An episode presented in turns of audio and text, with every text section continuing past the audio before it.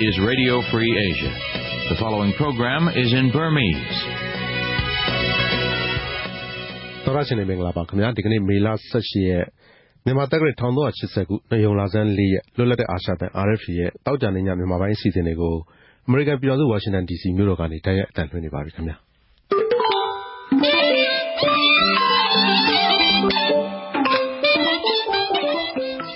ကျွန်တော်ကနေရင်ကျော်ပါ ကျမက ခင်ခင်ဤပါရှင်အခုထုတ်လွှင့်မဲ့အစီအစဉ်တွေကို မြန်မာစံတော်ချိန်ည9:00နာရီကနေ10:00နာရီထိ လိုင်းနိုမီတာ22 kHz 13633ည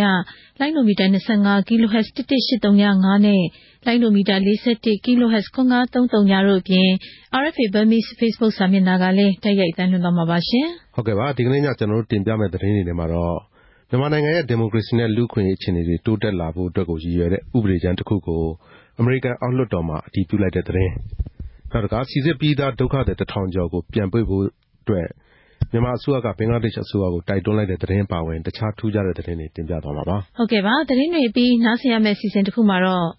သတင်းစာဆရာတွေကို အရက်ဝတ်နဲ့ ဘယ်ကမှမသိတဲ့ ပုံကိုယ်တွေက ရန်ပြုတ်တိုက်ခိုက်တယ်ပေါ့နော် နောက်ပြီးတော့ချင်းချောက်ဆဲဆိုတယ်ပေါ့လေဆိုတော့မျိုးတွေရှိတယ်ဆိုတော့ကျွန်တော်လည်း ဒီဘက်က သတင်းတွေမှာ တွေ့နေရတယ် ဒီကိစ္စကိုတော့ရေးဆောင်မှု တစ်ခုတော့ လုပ်ရမယ် သတင်းသမားတွေကောင်းဝင်ပေးရမယ် ကျင့်ဝတ်နဲ့ ညီအောင် ထိန်းသိမ်းရမယ်ဆိုတော့ အဲ့ဒီအချက်နဲ့အညီပေါ့လေကျွန်တော်ထုတ်ပြန်တာပေါ့လေစစ်ပွဲတွေရပ်ဖို့ဆန္ဒပြမှုတွေအတွင်းသတင်းမီဒီယာသမားတွေချင်းချောက်ခံရတာတွေနဲ့ပတ်သက်ပြီးတင်ပြချက်တွေမှာကြားရမှာပါ။ဒါပြင်လည်းမွန်ပြည်နယ်အတွင်းအလုပ်ယုံဆွေးနွေးပွဲတွေမှာရပ်ဖက်အဖွဲ့တွေအနေနဲ့ခွင့်ပြုမိတ်ယူရမယ်ဆိုတာနဲ့ပတ်သက်တဲ့တင်ပြချက်နောက်2018-19တက္ကသိုလ်ဝင်ခွင့် ကတ်သက်စာမေးပွဲတွေ ပုံစံပြောင်းမယ်ဆိုတာနဲ့ ပတ်သက်ပြီး တင်ပြချက်တွေအပြင် နောက်ပိုင်းမှာတော့မမတ်တသား စကားများဆိုတဲ့ အစီအစဉ်ကိုလည်း ကျမတို့ ထုတ်လွှင့်ပေးသွားမှာပါရှင်။ဟုတ်ကဲ့ပါ မခင်ကြီးအခုတော့ ကျွန်တော်သတင်းတွေ တင်ပြရအောင်နော်။ဟုတ်ကဲ့ပါ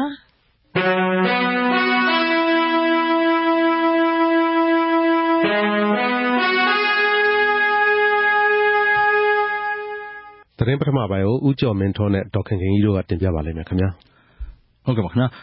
မြန်မာနိုင်ငံမှာ ဒီမိုကရေစီနဲ့ လူ့အခွင့်အရေး မြှင့်တင်နိုင်မယ့် ဥပဒေမူကြမ်းတခုကို အမေရိကန်လွှတ်တော် နိုင်ငံခြားရေးကော်မတီက မနေ့က အတည်ပြုလိုက်ပါတယ်။ Burma Act of 2018 လို့ခေါ်တဲ့ ဒီဥပဒေသစ်မှာ ရိုဟင်ဂျာတွေအပေါ် လူ့အခွင့်အရေး ချိုးဖောက်တဲ့ မြန်မာ့တပ်မတော်က အရာရှိတွေရော အရာရှိဟောင်းတွေကိုပါ အမေရိကန်ကို ပြည်ဝင်ခွင့် ပိတ်ပင်တာ၊သူတို့ရဲ့ ပိုင်ဆိုင်မှုတွေကို အမေရိကန်မှာရှိရင် ထိန်းချုပ်တာ၊နိုင်ငံတကာမှာ သတ်မှတ်ထားတဲ့ လူ့အခွင့်အရေး စံချိန်စံညွှန်းတွေကို မြန်မာ့တပ်မတော်က မလိုက်နာမချင်း နှစ်နိုင်ငံစစ်ဘက်ဆိုင်ရာဆက်ဆံရေးကန့်သတ်တာတွေကိုထည့်သွင်းရေးဆွဲထားပါတယ်။မြန်မာအာဏာပိုင်တွေအနေနဲ့ရိုဟင်ဂျာမွတ်စလင်တွေအပေါ်နှစ်ပေါင်း၃၀ကျော်အခြေခံလူ့အခွင့်အရေးတွေငြင်းပယ်ထားခဲ့တဲ့အကြောင်း၊လူမျိုးရေးရှင်းလင်းရေးလုပ်ဆောင်နေတာတွေဟာမနှစ်ကအဆိုးဝါးဆုံးအခြေအနေကိုရောက်ရှိခဲ့တဲ့အကြောင်း၊ဒီလုပ်ရပ်တွေကိုတားဆီးနိုင်ဖို့ရည်ရွယ်ပြီးဒီအရေးကြီးတဲ့ဥပဒေကြမ်းကိုတင်သွင်းလာတဲ့အတွက်ကျေးဇူးတင်ပါကြောင်းအောက်လွှတ်တော်နိုင်ငံခြားရေးရာကော်မတီဥက္ကဋ္ဌ Ed Royce ကပြောကြားပါတယ်။ဒီဥပဒေကြမ်းမှာကန့်သတ်ချက်အသစ်တွေတိုးမြှင့်ထည့်သွင်းထားပေမယ့် အမေရိကန်ကာကွယ်ရေးဝန်ကြီးဌာနအနေနဲ့ တည်ဆဲဥပဒေတွေအရ မြန်မာကို အကြံပြုခွင့်ရှိသလို အမေရိကန်နိုင်ငံခြားရေးဌာနနဲ့ USAID အဖွဲ့က လက်ရှိဆောင်ရွက်နေတဲ့ မြန်မာ့ငြိမ်းချမ်းရေးလုပ်ငန်းစဉ်တွေဖြစ်တဲ့ ၂၁ ရာစုပင်လုံညီလာခံနဲ့ဆိုင်တဲ့ လုပ်ငန်းတွေမှာ ဆက်ပြီး ကူညီထောက်ပံ့နိုင်တယ်လို့လည်း ဆိုပါတယ်။ဒါ့အပြင် လုံခြုံရေးကဏ္ဍနဲ့ စီးပွားရေးကဏ္ဍ ပြုပြင်ရေးမှာ ထောက်ပံ့ကူညီတာ၊အရပ်သားအစိုးရအဖြစ် ပြုပြင်ပြောင်းလဲနေတာတွေကို ဆက်ပြီး ထောက်ခံအားပေးတာတွေကို ဆက်လက်လုပ်ဆောင်နိုင်အောင်လည်း ထည့်သွင်းထားပါတယ်။ ကျောက်မျက်ရတနာ ထုတ်လုပ်ရောင်းဝယ်ရေးကဏ္ဍ ပြုပြင်ပြောင်းလဲနေတဲ့ မြန်မာအစိုးရကို အားပေးထောက်ခံပြီး အမေရိကန်နဲ့ ကူးသန်းရောင်းဝယ်မယ့် ကျောက်မျက်ရတနာ ကုမ္ပဏီတွေမှာ မြန်မာ့တပ်မတော်နဲ့ ပတ်သက်တဲ့ ကုမ္ပဏီတွေ မပါဝင်နိုင်အောင်လည်း ထည့်သွင်းထားပါတယ်။လွတ်လပ်စွာ ရေးသားဖော်ထုတ်ခွင့်၊ပြောဆိုခွင့်တွေ ရရှိလာအောင် အလေးပေးဆောင်ရွက်မယ့် အချက်တွေလည်း ပါဝင်တယ်လို့ သိရပါတယ်ခင်ဗျာ။ဘင်္ဂလားဒေ့ရှ်ကို ထွက်ပြေးခိုလှုံနေတဲ့ ရိုဟင်ဂျာမွတ်စလင်နဲ့ ဟိန္ဒူတွေထဲက စိစစ်ပြီးသား ၁၁၀၁ ယောက်ကို အမြန်ဆုံး ပြန်လွှဲပေးဖို့ မြန်မာကိုယ်စားလှယ်တွေက ဘင်္ဂလားဒေ့ရှ်ဘက်ကို တိုက်တွန်းလိုက်ပါတယ်။ လူအယောက် ၈၀၃၂ ယောက်ကို စိစစ်ဖို့ ဘင်္ဂလားဒေ့ရှ်က ပေးထားတဲ့ စာရင်းထဲကနေ မွတ်စလင် ၇၀၀ ကျော်နဲ့ ဟိန္ဒူ ၄၀၀ ကျော်ကို မြန်မာနိုင်ငံမှာ နေထိုင်ခဲ့တာ မှန်ကန်တဲ့အကြောင်း စိစစ်ပြီးစီးခဲ့တာပါ။မြန်မာနိုင်ငံခြားရေးဝန်ကြီးဌာန အမြဲတမ်းအတွင်းဝန် ဦးမြင့်သူ ဦးဆောင်တဲ့ ကိုယ်စားလှယ်အဖွဲ့က ဘင်္ဂလားဒေ့ရှ် နိုင်ငံခြားရေးဌာန အတွင်းဝန် ဦးဆောင်တဲ့အဖွဲ့နဲ့ ဒါကာမြို့မှာ မနေ့က ဒုတိယအကြိမ် နှစ်နိုင်ငံ ပူးတွဲလုပ်ငန်းအစည်းအဝေး ပြုလုပ်ခဲ့ပါတယ်။အဲဒီအစည်းအဝေးမှာ ထွက်ပြေးသွားတဲ့သူတွေကို ပြန်လည်ခိုင်းနှံမယ့် အစီအစဉ်တွေ၊ သူတို့ပြန်ရောက်ရင် စားသောက်နေထိုင်ရေးနဲ့ ဘဝပြန်လည်ထူထောင်ရေးတွေကို ဆွေးနွေးကြသလို အထူးသဖြင့် အမျိုးသားစိစစ်ရေးကဒ်ကို ဘယ်လိုထုတ်ပေးနေလဲဆိုတာကို ဆွေးနွေးခဲ့ကြတယ်လို့ ပြောပါတယ်။မြန်မာအစိုးရဘက်ကစိစစ်ပြီးစီးသွားတာကို မြန်မာနိုင်ငံကိုပြန်မယ့် ရိုဟင်ဂျာတွေကြားမှာ ယုံကြည်မှုရအောင် ပြန်ပြီး ဖြန့်ဝေနိုင်မယ်လို့ ဘင်္ဂလားဒေ့ရှ်ဘက်က ပြောပါတယ်။။ဒါ့အပြင် ပြန်ရောက်သွားတဲ့အခါမှာလည်း လွတ်လွတ်လပ်လပ် သွားလာလုပ်ကိုင်စားသောက်နိုင်ပြီး စိတ်ချလက်ချနေနိုင်တဲ့ ပတ်ဝန်းကျင်ကောင်းတစ်ခု ဖန်တီးပေးစေချင်တယ်လို့ ဘင်္ဂလားဒေ့ရှ်ဘက်က ပြောပါတယ်။ နောက်တစ်ခေါက်ကျင်းပမယ့် တတိယအကြိမ် ပူးတွဲလုပ်ငန်းအစည်းအဝေးကို နေပြည်တော်မှာ ပြုလုပ်ကြဖို့လည်း သဘောတူထားကြပါတယ်ရှင်။မေလ ၁၂ ရက်နေ့ ရန်ကုန် တာမွေမြို့နယ်မှာ စစ်ပွဲရပ်တန့်ပေးဖို့ တောင်းဆိုဆန္ဒပြမှုတွေအတွင်း သတင်းမီဒီယာတွေကို ခြိမ်းခြောက်ပြောဆိုမှုတွေရှိခဲ့ရာမှာ တာဝန်ကျရဲဝန်ထမ်းတွေက ကာကွယ်မှုမပေးခဲ့တဲ့အတွက် ရှုတ်ချကြောင်း မြန်မာနိုင်ငံသတင်းမီဒီယာကောင်စီက ကြေညာချက်ထုတ်ပြန်ခဲ့ပါတယ်။မြန်မာသတင်းသမားများ ကာကွယ်စောင့်ရှောက်ရေးကော်မတီရဲ့ တိုင်ကြားချက်အရ အခုလို ထုတ်ပြန်တာဖြစ်ကြောင်း သတင်းမီဒီယာကောင်စီရဲ့ ပြောရေးဆိုခွင့်ရှိသူ ကိုဇေယျာလှိုင်က ပြောပါတယ်။“ကျနော်တို့ဆီကို မြန်မာသတင်းသမားများ ကာကွယ်ရေးကော်မတီကနေ စာတစောင်ပို့တာရှိတယ်လေ။အဲဒီမှာအဲလိုပဲသတင်းစာဆရာတွေကို အရပ်ဝတ်နဲ့ ဘယ်ကမှန်းမသိတဲ့ ပုဂ္ဂိုလ်တွေက ရန်ပြုတိုက်ခိုက်တယ်ပေါ့နော်။နောက်ပြီးတော့ ခြိမ်းခြောက်တယ် ဆဲဆိုတယ်ပေါ့လေ။အဲဒါမျိုးတွေရှိတယ်ဆိုတော့ကျနော်တို့လည်း ဒီဘက်က သတင်းတွေမှာ တွေ့နေရတယ်။ဒီကိစ္စကိုတော့ အရေးယူဆောင်ရွက်မှုတစ်ခုတော့ လုပ်ရမယ်။အရေးယူတယ်ဆိုတာ သူတို့ခုနကပြောတဲ့ဖမ်းတာဆီးတာမဟုတ်ဘူး။ဖမ်းတာဆီးတာမျိုးကျနော်တို့ကောင်စီကလုပ်လို့မရဘူးပေါ့နော်။အပြစ်ပေးတာ လုပ်လို့မရဘူး။အဲဒီတော့ ကောင်စီရဲ့ ဥပဒေအရ ကျနော်တို့က သတင်းသမားတွေကာကွယ်ပေးရမယ်။ကျင့်ဝတ်နဲ့အညီအောင် ထိန်းသိမ်းရမယ်ဆိုတော့ အဲဒီအချက်နဲ့အညီပေါ့လေကျနော်တို့ ထုတ်ပြန်တာပေါ့လေ။”စစ်ပွဲရပ်ဖို့ တောင်းဆိုဆန္ဒပြတဲ့သူတွေကို အရပ်ဝတ်နဲ့လူတွေက ဝင်ရောက်ဖမ်းဆီးတာတွေရှိသလို သတင်းမီဒီယာတွေကိုလည်း ဖမ်းဆီးဖို့ ရိုက်နှက်ဖို့ ခြိမ်းခြောက်ပြောဆိုတာတွေရှိတယ်လို့ မြန်မာသတင်းသမားများ ကာကွယ်ရေးအဖွဲ့က ပြောကြောင်း ပြောပါတယ်။ဥပဒေအရ သတင်းမီဒီယာသမားတွေကို ကာကွယ်စောင့်ရှောက်ရမှာဖြစ်ပေမယ့် အဲဒီအချိန်က ခြိမ်းခြောက်သူတွေကို ရဲဝန်ထမ်းတွေအနေနဲ့ ကာကွယ်စောင့်ရှောက်မှု မပေးခဲ့တဲ့အကြောင်း လူ့အခွင့်အရေးကော်မရှင်ထံကိုလည်း ကြေညာချက်ပေးပို့သွားမှာဖြစ်ပါတယ်။ဒီသတင်းကို RFA သတင်းထောက် ကိုအောင်သိန်းက ပေးပို့ထားပါတယ်။စစ်ပွဲတွေရပ်တန့်ပေးဖို့ မန္တလေးမြို့မှာ ဆန္ဒပြတောင်းဆိုခဲ့တဲ့အတွက် ပုဒ်မ ၁၉ ငြိမ်းချမ်းစွာ စုဝေးခြင်းနဲ့ ငြိမ်းချမ်းစွာစီတန်းလှည့်လည်ခြင်းဆိုင်ရာပုဒ်မနဲ့ တရားစွဲ ဖမ်းဆီးခံထားရသူ နိုင်ငံရေးတက်ကြွလှုပ်ရှားသူ လေးဦးကို ဒီကနေ့ မန္တလေးမြို့ အောင်မြေသာစံနဲ့ ချမ်းအေးသာစံမြို့နယ် တရားရုံးတွေမှာ ရုံးထုတ်ပါတယ်။မန္တလေးမြို့ ချမ်းအေးသာစံတရားရုံးမှာ ရုံးထုတ်ခံရသူ တက်ကြွလှုပ်ရှားသူတဦးဖြစ်တဲ့ ကိုအောင်မိုင်းဆန်းက တိုက်ပွဲတွေဖြစ်ပွားနေတဲ့အပေါ် အစိုးရအနေနဲ့ တစ်ခုခုပြောသင့်တယ်လို့ အခုလို ပြောပါတယ်။“လက်ရှိ ကျနော်တို့ဖြစ်နေတဲ့ တိုက်ပွဲတွေနဲ့ပတ်သက်ပြီးတော့ နိုင်ငံတော်ရဲ့အတိုင်ပင်ခံပုဂ္ဂိုလ် ဒေါ်အောင်ဆန်းစုကြည်ရော နိုင်ငံတော်သမ္မတကြီး ဦးဝင်းမြင့်ရော အပါအဝင် အစိုးရတဖွဲ့လုံးက တစုံတခုပေါ့တခုခုတော့ သူတို့ပြောဖို့သင့်တယ်လို့ ကျနော်က ယူဆတယ်။သူတို့မှာ အဲဒီဟာပြောဆိုဖို့ရာအတွက် ပျက်ကွက်နေတယ်လို့ ကျနော်ကတော့ ပြောချင်တယ်။အဲဒါကြောင့်မို့လို့အဲဒီဟာနဲ့ပတ်သက်ပြီးတော့တခုခုပြောဆိုပေးပါလို့ကျနော်ကတော့ပြောချင်တယ်။”မန္တလေးမြို့မှာစစ်ပွဲတွေရပ်တန့်ဖို့နဲ့စစ်ပွဲအတွင်းပိတ်မိနေတဲ့ပြည်သူတွေကိုကယ်ထုတ်ပေးဖို့မေလ၆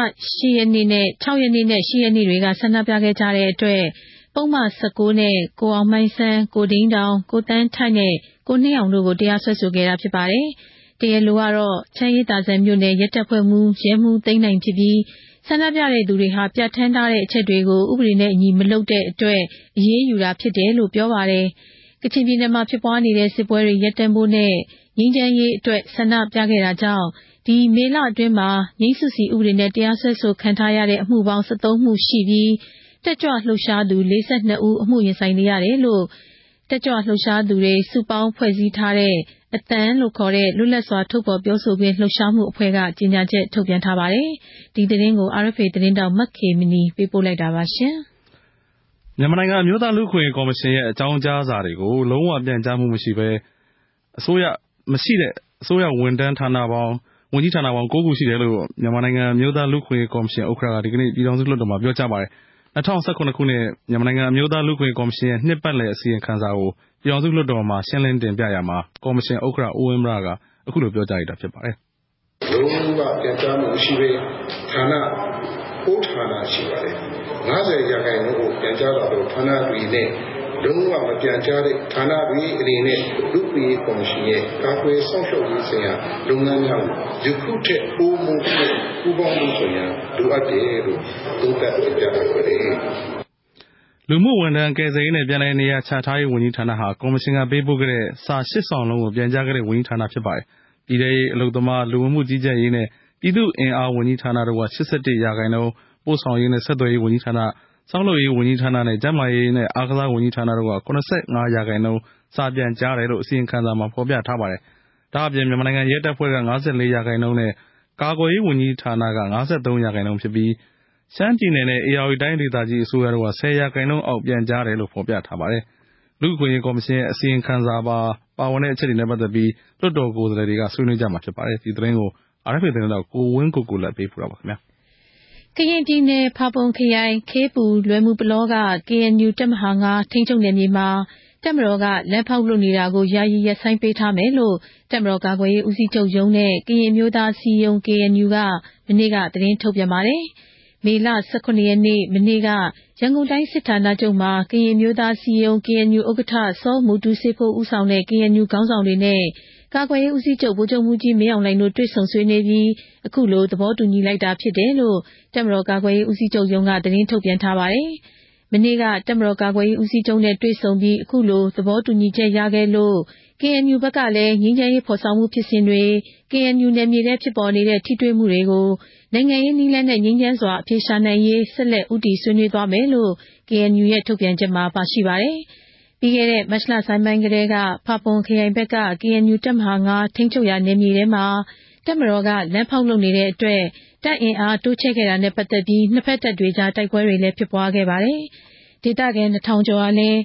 တောတွေတောင်တွေထဲမှာ ထွက်ပြေးနေကြရတယ်လို့ KNU ဘက်က ထုတ်ပြန်ကြေညာပြီးသားဖြစ်ပါတယ်။ နေရပ်စွန့်ခွာထွက်ပြေးနေကြသူတွေအနေနဲ့လည်း တပ်မတော်ဘက်ကနှောင့်ယှက်ပေးမှာမဟုတ်ဘဲ မိမိနေရပ် ပြန်လည်နေထိုင်လုပ်ကိုင်စားသောက်နိုင်ရေးအတွက် သဘောတူဆွေးနွေးနိုင်ခဲ့တယ်လို့လည်း KNU ရဲ့ ကြေညာချက်မှာ ဖော်ပြထားပါတယ်။ဒီသတင်းကို RFA သတင်းထောက် ကိုကျော်သူ ပေးပို့လိုက်တာပါ။ကချင်ပြည်နယ် မိုးကောင်းမြို့နယ် မြစ်ကြီးနား-မန္တလေး ရထားလမ်းပေါ်က နေရာသုံးခုမှာ မိုင်းထောင်တိုက်ခိုက်ခံခဲ့ရပြီး သံလမ်းတံတားနဲ့ လမ်းပိုင်းတွေပျက်စီးတာကြောင့် ရပ်နားထားရတဲ့ ရထားခရီးစဉ်တွေကို ဒီကနေ့ နေ့လည် ၂ နာရီမှာ စတင်ပြေးဆွဲနေပြီလို့ သိရပါတယ်။ အစိုးရရဲ့လုံခြုံရေးဆောင်ရွက်ထားမှုခွင့်ပြုချက်အရမြစ်ကြီးနားကနေမန္တလေးဘက်ကိုအစုံရထားသုံးစီးဒီကနေ့ပြန်လည်ပြေးဆွဲတာဖြစ်တယ်လို့မြစ်ကြီးနားရုံပိုင်ချုပ်ဦးခင်သော်ကပြောပါတယ်။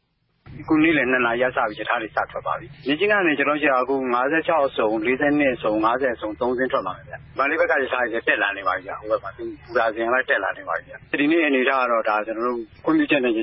လို့ရထားတွေစပြေးဆွဲတာပါဗျ။အခုလောလောဆယ်ကတော့ပုံမှန်ဖြစ်သွားပါပြီဗျ။မ နက်ဖြန်အခြေအနေကတော့ ကျနော်တို့က ကပ်ပြောလို့မရသေးပါဘူးဗျ။ဒီနေ့အခြေအနေကို ကျနော်ပြောပြတာပါဗျ။မိုးကောင်းမြို့နယ်အတွင်းမှာ မရမ်းနဲ့ နမ္မတီးဘူတာကြား၊ထိုပူးနဲ့ မိုးကောင်းဘူတာကြားက နေရာ သုံးခုမှာ မေလ ၁၅ ရက်နဲ့ ၁၆ ရက်နေ့တွေက မိုင်းထောင်တိုက်ခိုက်ခံရလို့ မြစ်ကြီးနား-မန္တလေး ရထားအစုံအစံခရီးစဉ်တွေကို မေလ ၁၆ ရက်နဲ့ ၁၇ ရက် နှစ်ရက်ကြာ ရပ်နားထားရာကနေ ဒီကနေ့မှာ ပြန်လည်ပြေးဆွဲတာဖြစ်ပါတယ်။ဒီလိုမိုင်းဒဏ်ကြောင့် လမ်းခုလတ်မှာ ရပ်နားခဲ့တဲ့ ခရီးသည်တွေကို မြန်မာ့မီးရထားက ခရီးဆုံးမြို့ရွာတွေဘက်ရောက်အောင် ကားတွေနဲ့ ပို့ဆောင်ပေးခဲ့ရပြီး ကြိုတင်လက်မှတ်ခတွေကို ပြန်အမ်းရတာတွေအပါအဝင် လမ်းတံတား၊ရထားတွဲတွေပျက်စီးခဲ့တယ်လို့သိရပါတယ်။ဒီသတင်းကို RFA သတင်းထောက် ကိုကျော်မျိုးမင်း ပေးပို့ထားပါတယ်။သတင်းပထမပိုင်းကတော့ ဒီလောက်ပါပဲခင်ဗျာ။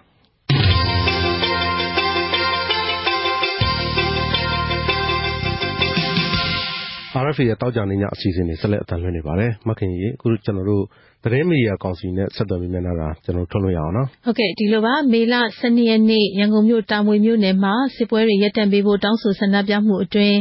သတင်းမီဒီယာတွေကိုခြိမ်းခြောက်ပြောဆိုမှုတွေရှိခဲ့ရာမှာ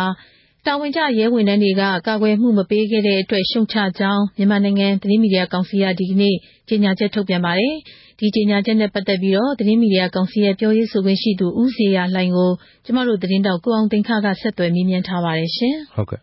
မင်္ဂလာပါ ကိုဇေယျလှိုင်ရေ။ ဟုတ်ကဲ့ပါခင်ဗျာ။ဟုတ်ကဲ့အကိုရေကျနော်တို့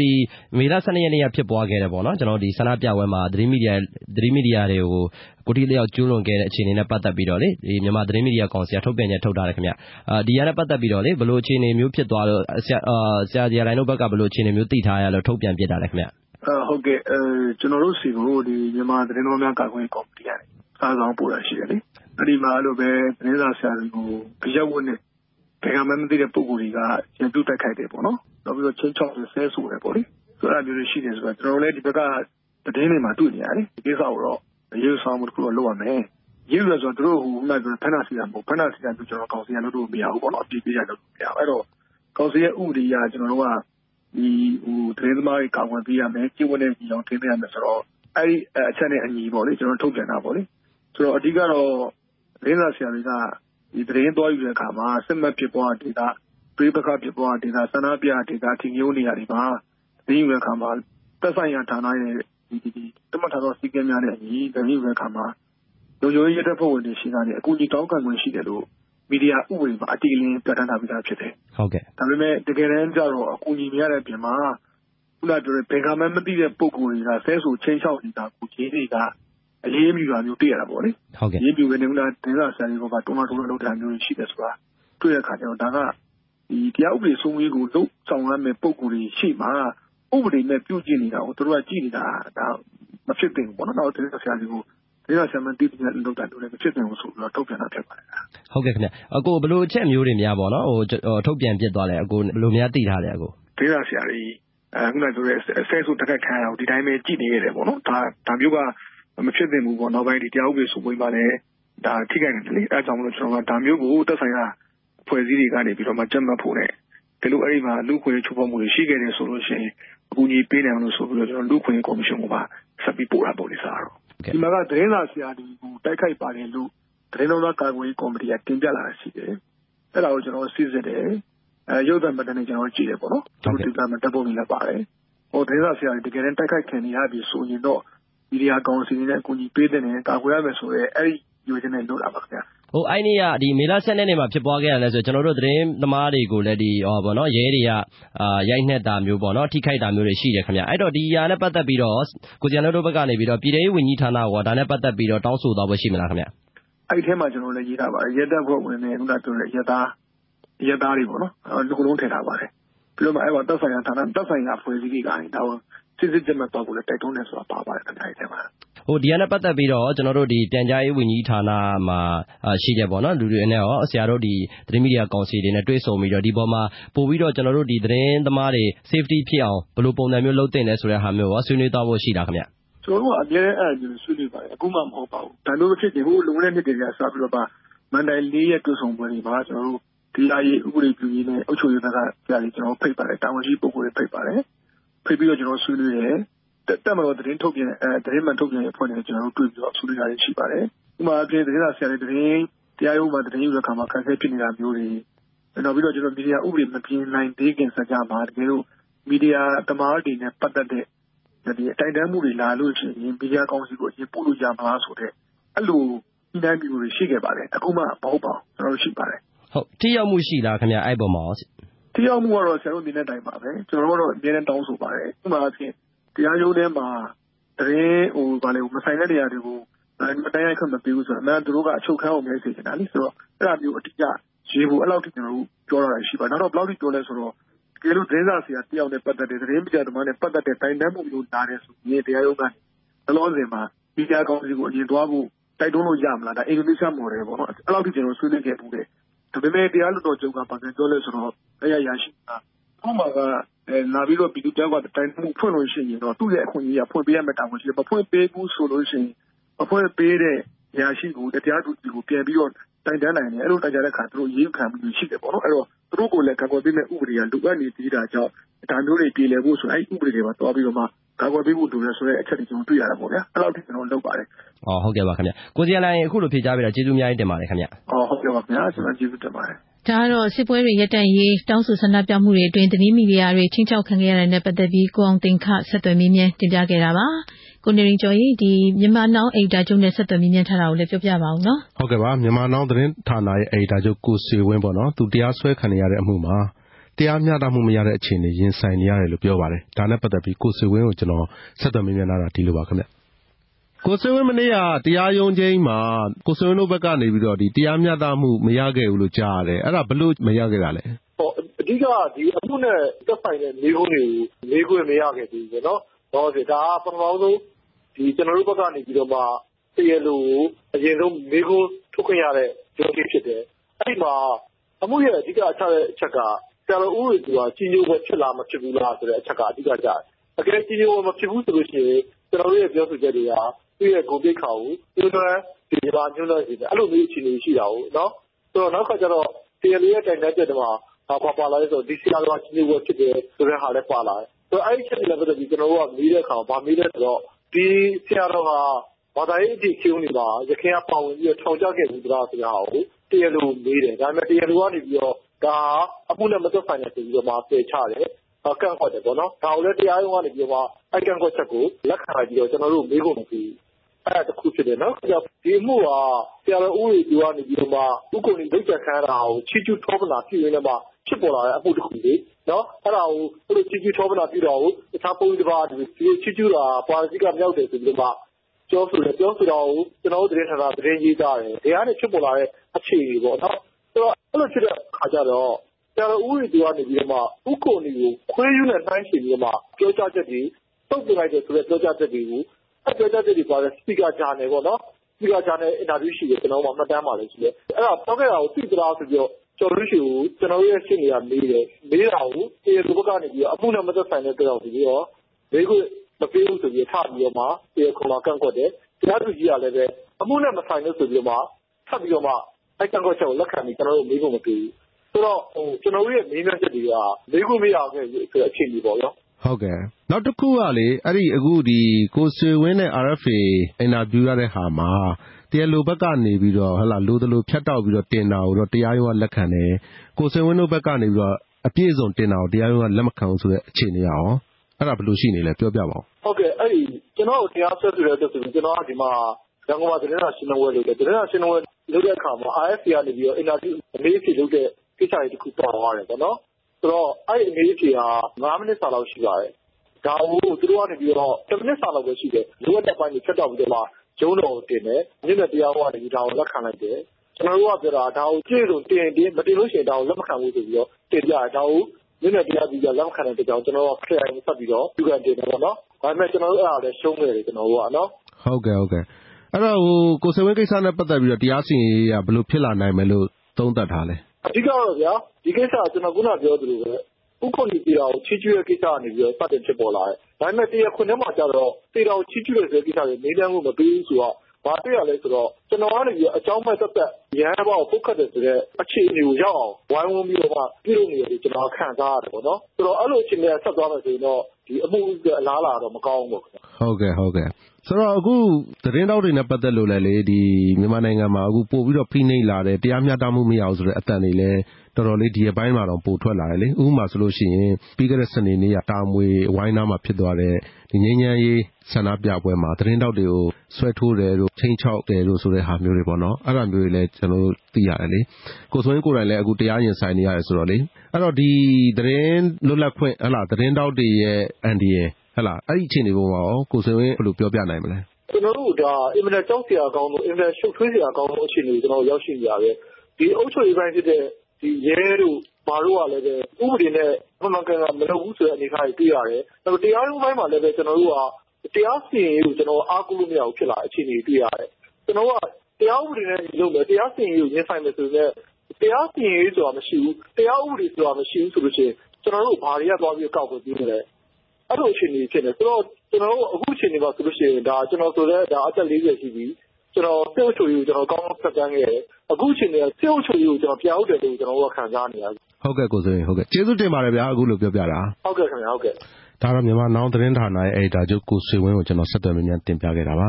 မခင်ရေ အခုတော့ကျွန်တော်တို့ဒီမွန်ပြည်နယ်မှာဒီအရက်ဖက်ဖွဲ့စည်းတွေရဲ့ လှုပ်ရှားမှုတွေ ထိန်းချုပ်ခံနေရတဲ့ အခြေအနေလည်း တင်ပြရအောင်နော် ဟုတ်ကဲ့ပါ မွန်ပြည်နယ်မှာရက်ဖက်လူမှုဖွဲ့စည်းတွေလုံယုံဆွေးနွေးပွဲတွေ လုပ်ဖို့အတွက် ပြည်내အစိုးရရဲ့ ခွင့်ပြုမိန့်ယူရမယ်လို့ ပြီးခဲ့တဲ့ရက်က အမိန့်စာ ထုတ်ပြန်ခဲ့ပါတယ် ဒါဟာ ဒီမိုကရေစီလမ်းကြောင်းကနေ နောက်ကြောင်ပြန်နောက်ကြောင်းပြန်တယ်လို့ဖြစ်နေတယ်ဆိုတဲ့ အမြင်တွေရှိတယ်လို့ပြည်သူကတင်တဲ့ အစိုးရက အာဏာရှင်စနစ်ကို ကျင့်သုံးနေသလားဆိုတဲ့ သုံးသပ်ချက်တွေလည်း ရှိနေပါတယ်။ကျွန်မကဆက်ပြီးတော့တင်ပြပေးပါမယ်ရှင်။ဟုတ်ကဲ့မွန်ပြည်နယ်မှာရက်ဖက်လူမှုအဖွဲ့အစည်းတွေ အလုံယုံဆွေးနွေးပွဲလုပ်မယ်ဆိုရင် မြို့နယ်ထွေအုပ်ချုပ်ရေးဦးစီးဌာနကို ၁၀ ရက်ကြိုတင်အကြောင်းကြားရမှာဖြစ်ပြီး ခွင့်ပြုမိတ်ယူရမယ့်အကြောင်း အမိန့်စာထုတ်ပြန်လိုက်တယ်လို့ သိရပါတယ်။ ဒီလိုခွင့်ပြုမိန့်ရမှပဲ မိုတယ်တွေ ဟိုတယ်တွေက ပြုလုပ်ခွင့်ပေးဖို့ မွန်ပြည်နယ်အစိုးရအဖွဲ့က မနေ့ကရက်စွဲနဲ့ အမိန့်စာထုတ်ပြန်လိုက်တာလို့လည်း ဆိုပါတယ်။ဒါနဲ့ပတ်သက်ပြီး မွန်ပြည်နယ် အရပ်ဘက်လူမှုအဖွဲ့အစည်းများကွန်ရက် အဖွဲ့ဝင် ကိုထွန်းအောင်က အခုလိုပြောပါတယ်။သူတို့က ခွင့်ပြုချက်အနေနဲ့ တောင်းခံဖို့အတွက်ကို ၁၀ ရက်ကြိုတင်ပေးရန်ဆိုတဲ့ဟာလေး ထွက်လာတယ်။ပြည်သူလူထုတင်ထားတဲ့ ပြည်သူ့အစိုးရက အာဏာရှင်စနစ်ကိုသွားတဲ့ပုံစံမျိုးတွေကို ပိုကျင့်သုံးနေသလားဆိုတဲ့ အရာကြီးကို တွေ့ရတယ်။တ ကယ့်တကယ် ပြည်သူ့ရဲ့ လွတ်လပ်ခွင့်တွေ၊ပြည်သူ့ရဲ့ လုပ်ပိုင်ခွင့်တွေ၊ပြည်သူတွေ ရရှိနိုင်တဲ့ အခွင့်အရေးတွေ ဘာတခုမှ ပိုမိုကောင်းမွန်လာအောင် ဖြေလျှော့မှု မဟုတ်ဘဲနဲ့ ထိန်းချုပ်ကိုင်တွယ် ဖြေရှင်းမယ့် ပုံစံမျိုးတွေ အကြောက်တရား ရိုက်သွင်းတဲ့ ပုံစံမျိုးတွေက ပိုမိုများပြားလာတာကို တွေ့ရတယ်။အရပ်ဘက် လူမှုအဖွဲ့အစည်းတွေအနေနဲ့ လုံခြုံဆွေးနွေးပွဲလုပ်မယ်ဆိုရင် ခွင့်ပြုမိန့်ယူရမယ်ဆိုတဲ့ ဒီအမိန့်စာနဲ့ပတ်သက်ပြီး မြန်မာဂျာနယ်လစ်ကွန်ရက်ကဒုတိယတွင်းမှုဦးမြင့်ကျော်က ဒါဟာ စစ်အစိုးရလက်ထက်ကလိုမျိုး ထိန်းချုပ်မှုတစ်ခုလို့ မြင်မိကြောင်း ပြောပါတယ်။ တကယ်တော့လုံခြုံဆွေးနွေးပွဲတွေ ဘာလို့က အများစုဝေးတဲ့ဟာလည်း မဟုတ်ဘူး။သူသတ်မှတ်တဲ့လူ သတ်မှတ်တာဆိုဖိတ်ကြားထားတဲ့လူတွေတက်ရောက်တဲ့ဟာဆိုတော့ ဒီဟာကတော့ တကယ်တော့ဟို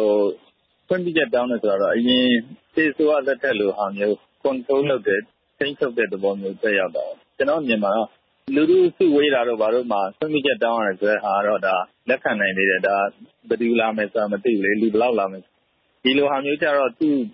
သတ်သတ်မှတ်မှတ်ဖိတ်ထားတဲ့လူတွေလာတယ်။သိချင်ရင် သူတို့ပွဲတွေလုပ်တဲ့အခါ သူတို့တွေလည်း လာပြီးတော့ နားထောင်ကြတာတို့ ရှိတယ်လေ။အဲဒီ နယ်ထိန်းတို့ခါလီမာ SD တို့ စအဖတို့ သူတို့အလုပ်ပဲလေ။ဒါပေမဲ့ ခွင့်ပြုချက်တောင်းရတယ်ဆိုတာကျတော့ ထိန်းချုပ်တဲ့သဘောမျိုးလို့ ကျနော်ထင်တယ်။ဒါတော့ မဖြစ်သင့်ဘူးလို့ ထင်ပါတယ် အရပ်ဘက်လူမှုအဖွဲ့အစည်းတွေအနေနဲ့ အရင်က အလုပ်ရုံဆွေးနွေးပွဲတွေ လုပ်ခွင့်ရခဲ့တာတွေ ရှိခဲ့တဲ့အတွက် အခု ဒီလိုကန့်သတ်ချက်ဟာ ဖွဲ့စည်းပုံမှာပါတဲ့ နိုင်ငံသားတွေရဲ့ အခွင့်အရေးကို အတိအလင်း ချိုးဖောက်ရာရောက်တယ်လို့ မြင်မိကြောင်း အာရှလူ့အခွင့်အရေးကော်မရှင်က ရှေ့နေကြီး ဦးမင်းလွင်ဦးက ထောက်ပြပါတယ်။“ကျနော်တို့ ဒီ CSO တွေရဲ့ အစည်းအဝေးပဲပြောပြော၊လူအများစုဝေး ဆန္ဒပြတာပဲပြောပြော ဒီလွတ်လပ်စွာ ဆန္ဒထုတ်ဖော်တဲ့ကိစ္စနဲ့ပတ်သက်တာတွေ စည်းရုံးတဲ့စုရုံးတဲ့ကိစ္စရပ်တွေကို ဒီအုပ်ချုပ်ရေးဌာနပိုင်းကနေပြီးတော့ အခု ပိုပြီးတော့ လုပ်လာတာကို ကျနော်တို့ တွေ့ရတယ်။ဒါကတော့ ကျနော်တို့ မကောင်းတဲ့ လက္ခဏာပေါ့နော်။အုပ်ချုပ်ရေးဆိုတော့ပြည်ထဲရေးအောက်ကပေါ့နော်။အုပ်ချုပ်ရေးမှူးတွေကလည်း ဒီဒေသန္တရ အမိန့်ထုတ်နိုင်တယ် ဆိုပေမဲ့အဲဒီလိုမျိုးအထိတော့ ဖွဲ့စည်းပုံအခြေခံဥပဒေကို ကျော်လွန်ပြီးတော့ သူတို့အနေနဲ့ လုပ်တာမှားယွင်းတယ်လို့ပဲ ကျနော့်အနေနဲ့ ပြောချင်ပါတယ်။အဲဒီတော့ ဒီ CSO တွေအနေနဲ့ အရင်ကတည်းကလည်း ဒီ ဦးသိန်းစိန်အစိုးရလက်ထက်ကတည်းကသူတို့ဟိုတယ်တွေမှာ အစည်းအဝေးတွေလုပ်တယ်။အဲဒါတွေ လွတ်လွတ်လပ်လပ် ခွင့်ပြုခဲ့တာပဲလေ။ဒီအစိုးရလက်ထက်ရောက်မှ ဒီလိုမျိုး တင်းကျပ်သွားတယ်ဆိုတဲ့ သဘောမျိုးသက်ရောက်အောင် အုပ်ချုပ်ရေးဌာနက ပုံဖော်နေတာကတော့ မကောင်းဘူးလို့ ကျနော်တို့က မြင်ပါတယ်။နောက်ပြီးတော့ ဒီလိုမျိုး ကန့်သတ်ချုပ်ချယ်တာလည်း ကျနော်တို့ ဖွဲ့စည်းပုံအခြေခံဥပဒေမှာပါတဲ့ လွတ်လပ်စွာ စီတန်းလှည့်လည်ခွင့် လွတ်လပ်စွာ စုရုံးခွင့်ဆိုတဲ့ နိုင်ငံသားတွေရဲ့ အခြေခံအခွင့်အရေးကို အတိအလင်းကန့်သတ်ချိုးဖောက်ရာရောက်တယ်လို့ ကျနော်တို့ကတော့ မြင်ပါတယ်ခင်ဗျ။အခုလို အရပ်ဘက်အဖွဲ့အစည်းတွေ ခွင့်ပြုမိန့်ယူရမယ်လို့ မွန်ပြည်နယ်အစိုးရက အမိန့်ထုတ်ပြန်လိုက်တဲ့အပေါ်မှာ အမျိုးသားလွှတ်တော်ကိုယ်စားလှယ်တဦးဖြစ်တဲ့ ဒေါ်ရွှေရွှေစိန်လတ်က“ကျမလည်း အရင်လုပ်ခဲ့တာပေါ့နော်။အကြောင်းကြားစာပေါ့နော်။ဒါကတော့ အရင်ကတည်းကတော့ရှိတယ်တကယ်တော့လေ။ညွှန်ကြားချက်တွေကလေ သိပ်ခက်ခက်ခဲခဲလည်း မဟုတ်ပါဘူး။ဘာလုပ်တယ်ဆိုတာကို အကြောင်းကြားတဲ့သဘောပါပဲ။အလွယ်တကူလည်း ခွင့်ပြုပေးပါတယ် ကျမသိသလောက်ပေါ့နော်။ ဒါပေမဲ့ တချို့တွေကျတော့ ဒါကို process တွေ ရှိတယ်ဆိုပြီးတော့ မလုပ်တာပေါ့နော်။ကျမကတော့ ဒီဟာနဲ့ ပတ်သက်ပြီးတော့ပေါ့နော်ဒါတဖက်ကလည်း လိုအပ်ပါတယ်။တဖက်ကလည်း ပြောရင်မလိုဘူးပေါ့နော်။အဲဒီတော့ မျှမျှတတ လုပ်မယ်ဆိုရင်တော့ ခွင့်ပြုချက်ယူတာထက်စာရင် သတင်းပေးလို့ရှိရင် အကြောင်းကြားလို့ရှိရင်ခွင့်ပြုချက်က မရဘူးဆိုတာ မရှိပါဘူးပေါ့နော်။ဒါသူတို့ သတ်မှတ်ထားတဲ့ဟာတွေနဲ့ ပတ်သက်တဲ့ တိုးမယ်ရှိတဲ့ guideline တွေရှိတယ်ပေါ့နော်။ခွင့်ပြုချက်ကလည်း မခက်ခဲပါဘူး။ဘာလုပ်မယ်ဆိုတာကို အကြောင်းကြားတဲ့သဘော။ဘာလုပ်မလဲဆိုတာ ပွင့်ပွင့်လင်းလင်းပေါ့နော်။ကျမတော့ အဲလိုပဲမြင်ပါတယ်။”အရပ်ဘက်အဖွဲ့အစည်းတွေအပေါ် အခုလို အမိန့်ထုတ်ပြန်လိုက်တာဟာ နောက်ကြောင်းပြန်တဲ့သဘောမျိုး ဖြစ်နေကြောင်း မွန်ပြည်နယ်အစိုးရအနေနဲ့ ဒီကိစ္စကို ပြန်လည်သုံးသပ်ဖို့လိုအပ်ကြောင်း ရန်ကုန်တိုင်းဒေသကြီး လွှတ်တော်ကိုယ်စားလှယ်ဟောင်းတဦးဖြစ်တဲ့ဒေါ်ညိုညိုသင်းက ပြောပါတယ်။“အမှန်ကတော့လေ ကျမတို့ ဒီလို ပြည်နယ်အစိုးရအဖွဲ့တွေကအခုဒီမိုကရေစီ အရပ်သားအစိုးရရဲ့တာဝန်ကိုထမ်းဆောင်နေတဲ့အစိုးရအဖွဲ့တွေဖြစ်တဲ့အတွက်ကြောင့်မို့သူတို့ကအရပ်ဘက်အဖွဲ့အစည်းတွေနဲ့ပိုမိုပြီးတော့ပူးပေါင်းရမယ်။အရပ်ဘက်အဖွဲ့အစည်းတွေရဲ့တက်ကြွမှုကိုအသိအမှတ်ပြုရမယ်ပေါ့နော်။အခုဒီလိုမျိုးအမိန့်ထုတ်ပြန်တယ်ဆိုတာကကျမတို့တပ်မတော်အစိုးရလက်ထက်ကပေါ့နော်ပုံစံမျိုးပြန်ဖြစ်သွားတယ်ပေါ့နော်။ဒါကြောင့်မို့နောက်ကြောင်းပြန်တဲ့သဘောကိုသက်ရောက်နေတယ်လေ။ ဒါကြောင့်မို့ဒါကိုမွန်ပြည်နယ်အစိုးရအဖွဲ့အနေနဲ့ပြန်လည်ပြီးတော့အရေးတကြီးပြန်လည်သုံးသပ်သင့်တယ်ပေါ့နော်။ကိုယ်သွားနေတဲ့ခြေလှမ်းဟာဒီမိုကရေစီကိုရှေ့ရှုတဲ့ခြေလှမ်းလားဒါမှမဟုတ်နောက်ကြောင်းပြန်နေတဲ့ခြေလှမ်းလားဆိုတာကိုပေါ့နော်။ဘာကြောင့်လဲဆိုတော့ဒီလိုအမိန့်စာတွေကကိုယ့်အစိုးရအဖွဲ့မှာသမိုင်းအနေနဲ့ကျန်ခဲ့မှာမို့လို့ပဲလေ။” အရပ်ဘက်အဖွဲ့အစည်းတွေအပေါ် မွန်ပြည်နယ်အစိုးရက အခုလို ကန့်သတ်မိန့် ထုတ်ပြန်လိုက်တာနဲ့ ပတ်သက်ပြီး အမျိုးသားဒီမိုကရေစီအဖွဲ့ချုပ် NLD ပါတီရဲ့ ပြောခွင့်ရသူ ဒေါက်တာမျိုးညွန့်ကို ဆက်သွယ်မေးမြန်းကြည့်တဲ့အခါ ကျနော်တို့ကတော့ လွတ်လပ်စွာ ထုတ်ဖော်ခွင့်ကို ဒီမိုကရေစီအခွင့်အရေးအဖြစ်ကျနော်တို့ကလေးစားပါတယ်။လက်ရှိအခြေအနေက ဒီမိုကရေစီအပြည့်ရတဲ့ အခြေအနေမဟုတ်သေးဘူးဆိုတာကိုပဲ ကျနော်အမြဲတမ်း သတိပေးချင်ပါတယ်။ဒီလိုအခြေအနေမှာ ဒီမိုကရေစီအခွင့်အရေးကို ပေးလိုက်တဲ့အခါမှာ အဖျက်အမှောင့်တွေက ဒီအခွင့်အရေးကို အသုံးချပြီးတော့ လုပ်လာနိုင်တဲ့ အန္တရာယ်လည်း ရှိနေပါတယ်။အဲဒီတော့ ဒါ ယာယီကြားကာလ ဒေသန္တရအမိန့်နဲ့ သူတို့ ဒီဟာကို ထိန်းသိမ်းတယ်လို့ပဲ ကျနော်တို့ သဘောပေါက်ပါတယ်။ဒါပေမဲ့ ကျနော်တို့ သွားနေတဲ့ လမ်းစဉ်ကတော့ကျနော်တို့လူ့အခွင့်အရေး အပြည့်အဝရရှိတဲ့ ဒီမိုကရေစီစနစ်ပဲ ဖြစ်ပါတယ် ဒါ ဖြစ်နိုင်လေအမြန်ဆုံး ဒီလို တားမြစ်တာတွေ ပပျောက်ပြီးတော့ ဒီမိုကရေစီ ပြည့်ဝတဲ့ ဆန္ဒထုတ်ဖော်ခွင့်ပြည့်ဝရတဲ့ အခြေအနေမျိုးရောက်အောင် ကျနော်တို့ ဆက်ပြီး ဦးတည်သွားပါမယ် ဒါကတော့ မွန်ပြည်နယ်အစိုးရက မွန်ပြည်နယ်အတွင်း အရပ်ဘက်လူမှုအဖွဲ့အစည်းတွေ အလုပ်ရုံဆွေးနွေးပွဲလုပ်မယ်ဆိုရင် ခွင့်ပြုမိန့်ယူရမယ်လို့ အမိန့်စာထုတ်ပြန်လိုက်တာနဲ့ ပတ်သက်ပြီး သုံးသပ်ချက်တွေကို ကြားခဲ့ရတာပါ။မွန်ပြည်နယ်အစိုးရအဖွဲ့ရုံးကို ဒီကိစ္စနဲ့ပတ်သက်ပြီး အတည်ပြုဖို့ RFA က ဆက်သွယ်ခဲ့ပေမယ့် ဆက်သွယ်မေးမြန်းလို့ မရခဲ့ပါဘူး။ပြီးခဲ့တဲ့ ဦးသိန်းစိန်အစိုးရလက်ထက် ၂၀၁၃ ခုနှစ်က အရပ်ဘက်လူမှုအဖွဲ့အစည်းတွေအနေနဲ့ ဆွေးနွေးပွဲတွေအတွက် ခွင့်ပြုမိန့်ရဖို့ အကြောင်းကြားစာသာ ပေးပို့ခဲ့ရပြီး နောက်ပိုင်းမှာ ပေးပို့ခဲ့ရတာ မရှိခဲ့ဘူးလို့လည်း သိရပါတယ်။လွတ်လပ်တဲ့ အာရှအသံ RFA က ဆက်လက်အသံလွှင့်နေပါတယ်။ ကိုနေရိန်ကျော်ရေအခုတော့၂၀၁၈-၁၉တက္ကသိုလ်ဝင်တန်းစာမေးပွဲပုံစံပြောင်းမယ့်နဲ့ပတ်သက်ပြီးတင်ပြရအောင်နော်။ဟုတ်ကဲ့ပါ။အဲဒီကိစ္စတွေနဲ့ပတ်သက်ပြီးကျောင်းသားတွေကိုသင်ပြနိုင်ဖို့အတွက်ဆရာမလေးရာလောက်ကိုရန်ကုန်တက္ကသိုလ်မှာမွမ်းမံသင်တန်းပေးခဲ့တယ်လို့သိရပါတယ်။ဒီအကြောင်းနဲ့ပတ်သက်ပြီးမြန်မာနိုင်ငံဆရာ၊ဆရာမများအဖွဲ့ချုပ်ရဲ့အထွေထွေအတွင်းရေးမှူးဖြစ်တဲ့မန္တလေးရတနာပုံတက္ကသိုလ်ကအင်္ဂလိပ်စာဌာနကထိကဆရာဦးသုတကိုမခက်မှာဆက်သွယ်မေးမြန်းထားတာနားဆင်နိုင်ပါပြီခင်ဗျာ။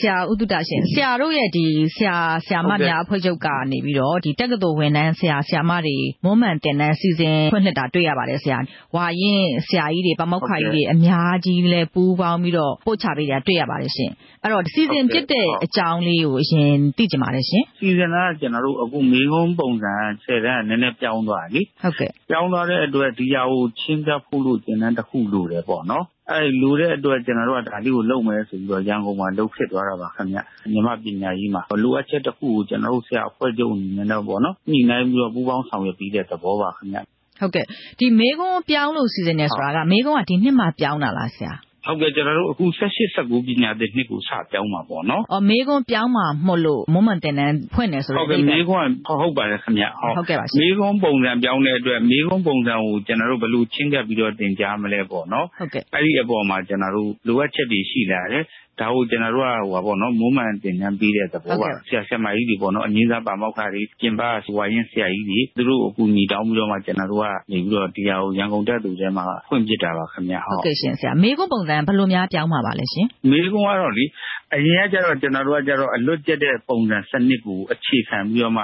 မေးခွန်းကိုတည်ပြီးတော့ မေးတာပေါ့နော်။အခုအခါကျတော့ ကျနော်တို့က အဲဒီလို မဟုတ်တော့ဘဲနဲ့ စဉ်းစားတဲ့အပိုင်းတွေ ပါလာပြီပေါ့နော် ဥပမာ ကျနော်တို့ အင်္ဂလိပ်စာဆိုရင် ကျနော်တို့ အရင်တုန်းက close type ကို အခု ၂၀ ပေးတယ် အခု ၂၀ ဖြည့်ရတယ်။အခုကကျတော့အဲဒီလိုမဟုတ်ဘူး။ကျနော်တို့က အခုအစိတ်ပေးထားမယ် ၂၀ ပဲ ဖြည့်ရမယ်။နောက်ပြီးတော့ multiple choice ပါလာတာပေါ့နော်။တချို့နံပါတ်တွေမှာဆို ကွက်လက်ဖြည့်ရမယ်ဆို ABC ပေးထားမှာ။အဲဒီထဲက ရွေးရမှာဆိုတော့ အဲလိုမျိုးလေးတွေက ကျနော်တို့က မတူတော့ဘူး။မေးခွန်းပြောင်းသွားတဲ့အပေါ်မှာပေါ့နော် ကျနော်တို့ကဘယ်လိုပြင်သင့်မလဲဆိုပြီးတော့အဲဒါကိုကျနော်တို့သင်တန်းလုပ်တဲ့သဘောပါ။ဟုတ်ကဲ့။အဲဒီမေးခွန်းပုံစံကအခုအနောက်နိုင်ငံကမေးခွန်းတွေမေးတဲ့ပုံစံမျိုးပဲပေါ့နော်။ဟုတ်ကဲ့။ဟုတ်ပါတယ်ခင်ဗျ။အဲဒီတော့ဆရာအခုဒီဝါရင့်ဆရာဟောင်းကြီးတွေ၊ပါမောက္ခကြီးတွေဘယ်နှစ်ယောက်လောက်များဝိုင်းပြီးတော့ပူးပေါင်းပို့ချပေးပါလဲရှင်။ဘာသာရပ်တိုင်းမှာပါပါတယ်ခင်ဗျ။အငြိမ်းစားပါမောက္ခကြီးပေါ့နော်။တချို့ကလည်းလက်ရှိတာဝန်ထမ်းဆောင်နေတဲ့ပါမောက္ခကြီးပေါ့နော်။အဲဒီကျတော့ကျနော်တို့အောင်လည်းအောင်မြင်တယ်။အဆင့်လည်းပြေသွားတာပေါ့နော်။အဲဒါကြောင့်မို့ကျနော်တို့မန္တလေးမှာလည်းထပ်ပြီးတော့အဲဒီလိုမျိုးမွမ်းမံသင်တန်းတခုလုပ်ဖို့ ကျနော်တို့ ဆရာအဖွဲ့ချုပ်က ဆက်လုပ်ဖို့ရှိပါတယ်ခင်ဗျ။သင်တန်းရက်လည်း ရှည်တာတွေ့ရတယ်ဆရာ။ဘယ်နှစ်ရက်များ ပို့ချပါလဲ။သင်တန်းက ကျနော်တို့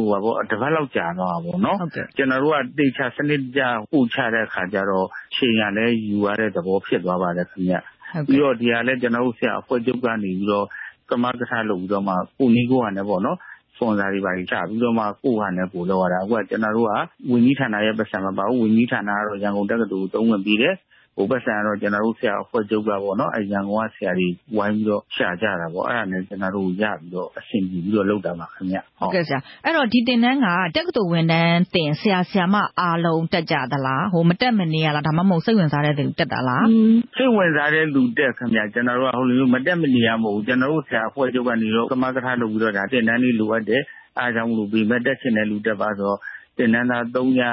ကျော် ၄၀၀ နီးနီး လာလိုက်တာပေါ့နော်။မထင်ထားတဲ့ အရေအတွက် ဖြစ်သွားတာပေါ့နော်။အဲဒီတော့တချို့နေရာလေးတွေမှာလည်း လိုအပ်ချက်ကတော့ ရှိသွားမှာပေါ့နော်။ဟုတ်ကဲ့။ဆိုတော့ဘာသာရပ်ကတော့ အထက်တန်းသင်ဘာသာ အားလုံးပါတယ်ပေါ့နော် ပို့ချပေးတာ။အထက်တန်းသင်ပါတယ်။မြန်မာစာ၊အင်္ဂလိပ်စာ၊သင်္ချာ၊ဖေဇစ်၊ကက်မစတြီ၊ဘိုင်အို ပေါ့နော် ဒီ ၆ ဘာသာပေါ့နော်။ ဟုတ်ကဲ့ပါရှင်။အခုခုနဆရာပြောတဲ့အထဲမှာအောင်မြင်တယ်ဆိုတဲ့စကားလေးကြားလိုက်လို့ပါ။ဘယ်လိုမျိုးအောင်မြင်တယ်လို့များရှင်းပြချင်ပါလဲရှင်။အောင်မြင်တယ်ဆိုတာကျနော်တို့သင်တန်းကဒီလောက်လူအများကြီးလာမယ်လို့လည်းမထင်ဘူး။ကိုပူးပေါင်းဆောင်ရွက်မှုကိုလည်းကျနော်တို့ကတအားကြီးမျှော်လင့်မထားဘူးပေါ့နော်။မထင်မှတ်ဘဲနဲ့အကုန်လုံးပြင်ပပညာရှင်တွေရော၊အငြိမ်းစားပါမောက္ခတွေရော၊အားတက်တွေရောလာပြီးတော့သင်တန်းသားတွေကလည်းအများကြီးပဲ။တခါတလေရောက်တော့လည်းကျနော်တို့ကသင်တန်းသားရှိပြီးတော့သင်မယ့်သူကပို့ချမယ့်သူကမရှိဘူး။ပို့ချမယ့်သူကရှိတယ်၊သင်တန်းသားကမရှိဘူး။ အဲလိုမျိုးတွေက မဖြစ်သွားဘဲနဲ့ ကျနော်တို့က အကုန်လုံး နှစ်ဖက် ဟန်ချက်ညီညီနဲ့ ဖြစ်သွားတာကို ကျနော်တို့က အောင်မြင်တယ်လို့ ပြောတာပါခင်ဗျ။ဟုတ်ဟုတ်ကဲ့ပါရှင်။လာပြီးတော့ သင်ယူတဲ့ တက္ကသိုလ်ဝင်တန်းသင် ဆရာ၊ဆရာမ အလွယ်ပြောမယ်ဆိုရင်တော့ အထက်တန်း ဆရာ၊ဆရာမတွေရဲ့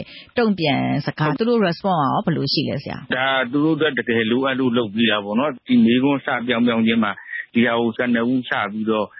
မိတ်ဆက်ပြီးတော့ ဒီသင်တန်းလေးလုပ်ပေးတဲ့အတွက် သူတို့ဘက်ကလည်း အရမ်းဝမ်းသာတာပေါ့။ဟုတ်ကဲ့ဆရာ။အဲဒီတော့ ဒီသင်တန်းဟာ ကျောင်းသားတွေအတွက်ရော၊ဒီကျောင်းသားတွေကို သင်ပေးမယ့် ဆရာတွေအတွက်ရော၊ပြီးတော့ ဆရာတွေအတွက် စီစဉ်ပေးတဲ့ ဆရာတို့ ဆရာ၊ဆရာမများအဖွဲ့ချုပ်အတွက်ရော ဘယ်လိုအကျိုးတွေရှိတယ်လို့ ဆရာသုံးသပ်နိုင်လဲဆရာ။အကျိုးကတော့ ဘယ်လိုရှိမလဲဆိုတော့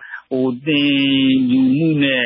သင်ကြားမှု နှစ်ပိုင်းရှိလာမှာပေါ့နော်။သင်ကြားတဲ့သူကလည်း ကျနော်တို့ ဒီလိုမျိုး သင်တန်းကြီးလုပ်လိုက်တဲ့အတွက် သူတို့ ဘာတွေ ဘာတွေလိုအပ်တယ်၊ဘယ်လို ကျောင်းသားကို ချဉ်းကပ်ရမယ် ကျောင်းသားကလည်းဒီဆရာ၊ဆရာမတွေဆီက ဘယ်ဟာတွေရမယ်ဆိုတာ အဲဒီနှစ်ပိုင်းလုံး အကျိုးတော့ ရှိသွားတာပေါ့။ဟုတ်ကဲ့ဆရာ။ခုန ဆရာပြောတဲ့အထဲမှာပါပဲ အောင်မြင်တဲ့အတွက် နောက်ထပ်ရှေ့အစီအစဉ်တခုအနေနဲ့ဒီမွမ်းမံသင်တန်းကို မန္တလေးမှာလည်း ဖွင့်မယ်ဆိုတာလည်း ပါတယ်ပေါ့နော်။အဲဒီတော့ဒီမန္တလေးမှာ နောက်ထပ် မွမ်းမံသင်တန်းဖွင့်မယ့်အပြင်ပေါ့လေအခုက မေးခွန်းပြောင်းတယ်ဆိုတာ ပညာရေးစနစ်ပြောင်းတဲ့ ပုံစံပါပဲ။အဲဒီတော့ ရှေ့ပညာရေးစနစ်နဲ့ ပတ်သက်တဲ့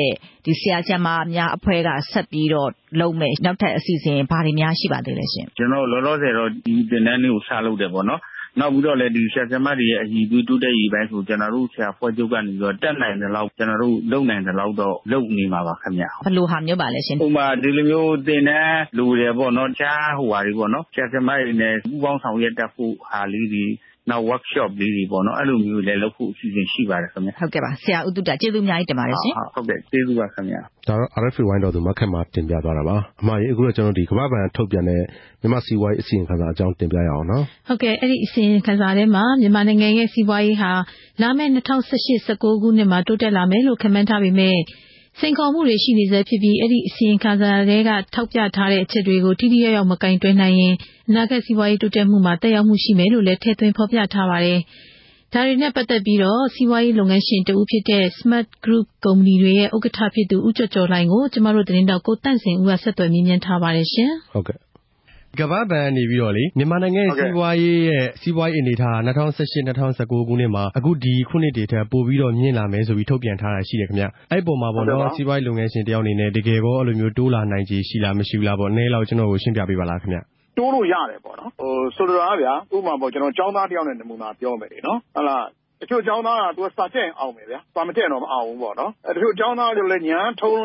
ထိုင်းလွန်းအားကြီးလို့ ဘယ်လောက်ပဲ သင်ပေးပေး ဘယ်လောက်စာတက်တက်မအောင်နိုင်ဘူး။အဲဒီတော့ ဗမာပြည်ကခုနကပြောသလို တိုးနိုင်တယ်။တိုးလို့ရအောင်လုပ်ရင် တိုးမယ်။ဒါပေမဲ့ ကျနော်ခုနကပြောသလိုဘယ်လောက်ပဲ သူ့မှာ အခြေအနေတွေ ပေးနေမယ်လို့လည်း စာမတက်ရင် မအောင်သလိုပေါ့။ကျနော်တို့က Homework မလုပ်ရင်တော့ တိုးလာစရာအကြောင်း မရှိဘူး။ကျနော်ကတော့ အဲဒီလိုပဲ မြင်ပါတယ်။သူတို့ရဲ့ ထုတ်ပြန်ချက်ထဲမှာ မြန်မာနိုင်ငံက စီးပွားရေးလုပ်ငန်းတွေဟာ ဒီနှစ်ထက် နောက်နှစ်မှာ ပိုတိုးလာနိုင်တယ်လို့ ဆိုပေမယ့်လည်း ဒီဟာကို အနှောင့်အယှက်ပေးနိုင်တဲ့ဟာတွေ ရှိတယ်ပေါ့နော်။ကျနော်တို့နိုင်ငံမှာဖြစ်ပျက်နေတဲ့အကြောင်းအရာတွေပေါ့။အဲဒါတွေက စီးပွားရေးတိုးလာဖို့အတွက်ကို အနှောင့်အယှက်အဟန့်အတားဖြစ်နိုင်တာတွေရှိတယ်။အဲဒါတွေကို သေချာမကိုင်တွယ်ရင်တော့ တိုးမလာနိုင်ဘူးဆိုတာမျိုးပါတယ်ဗျ။အဲဒီအပေါ်မှာရော ဆရာအနေနဲ့ ဘယ်လိုမြင်လဲမသိဘူးခင်ဗျ။တိုးနိုင်တဲ့အခြေအနေရှိတယ်။မတိုးနိုင်တာမျိုးမဟုတ်ဘူးလေ။တိုးနိုင်တယ်။ဒါပေမဲ့ ခုနကပြောတဲ့ ဒီအကြောင်းအချက်တွေလုပ်ဖို့လိုတယ်။အဲဒီမှာတော့ ကျနော်က သုံးချက်မြင်တာပေါ့နော်။နံပတ်တစ်ကတော့ ကျနော်တို့က EDB ပေါ့ Ease of Doing Business ပေါ့နော်။လုပ်ငန်းတွေကို စီးပွားရေးလုပ်တဲ့နေရာမှာ အညွှန်းကိန်းပေါ့လေ။အဲဒီအညွှန်းကိန်းက ကျနော်တို့က ဟိုတုန်းက၁၇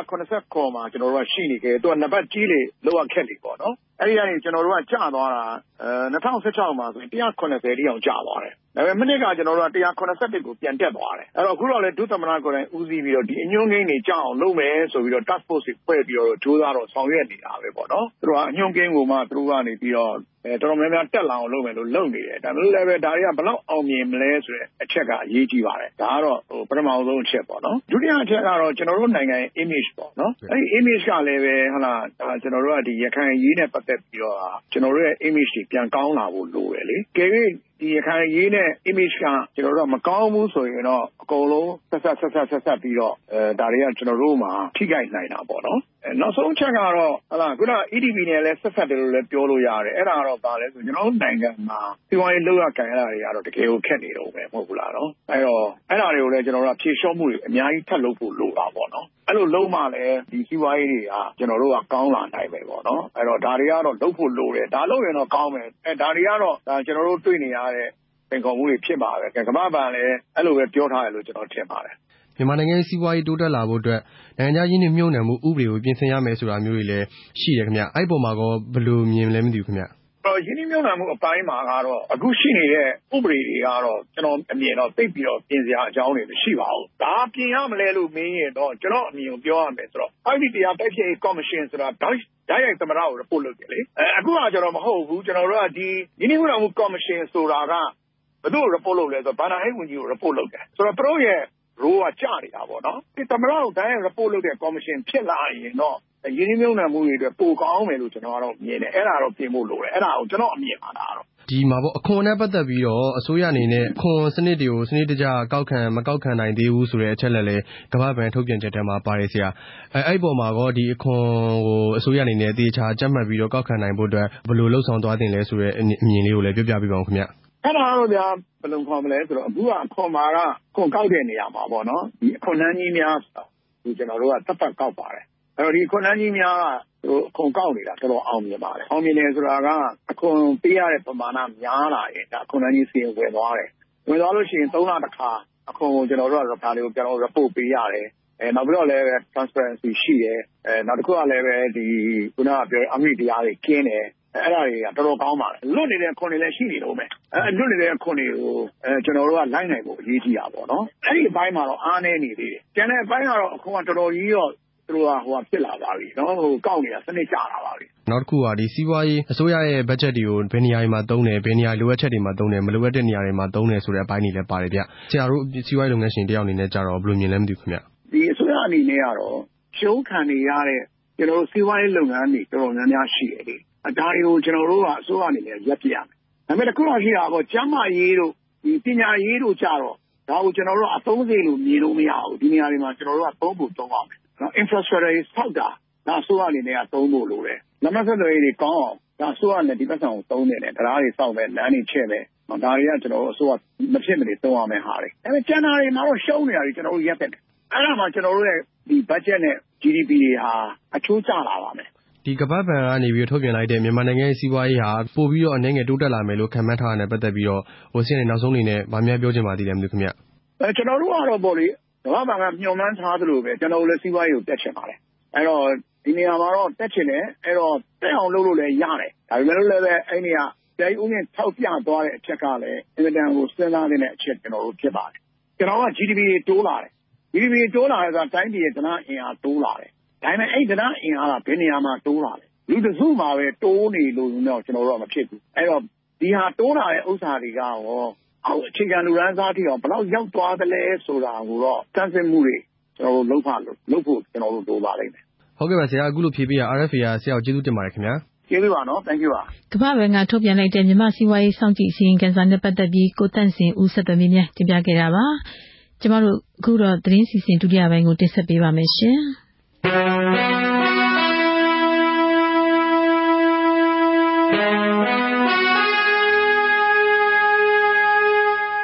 တစ်ခါ သတင်းတွေကို ဦးကျော်မင်းထွန်းနဲ့ ဦးနေရင်ကျော်တို့က တင်ပြပေးမှာပါရှင်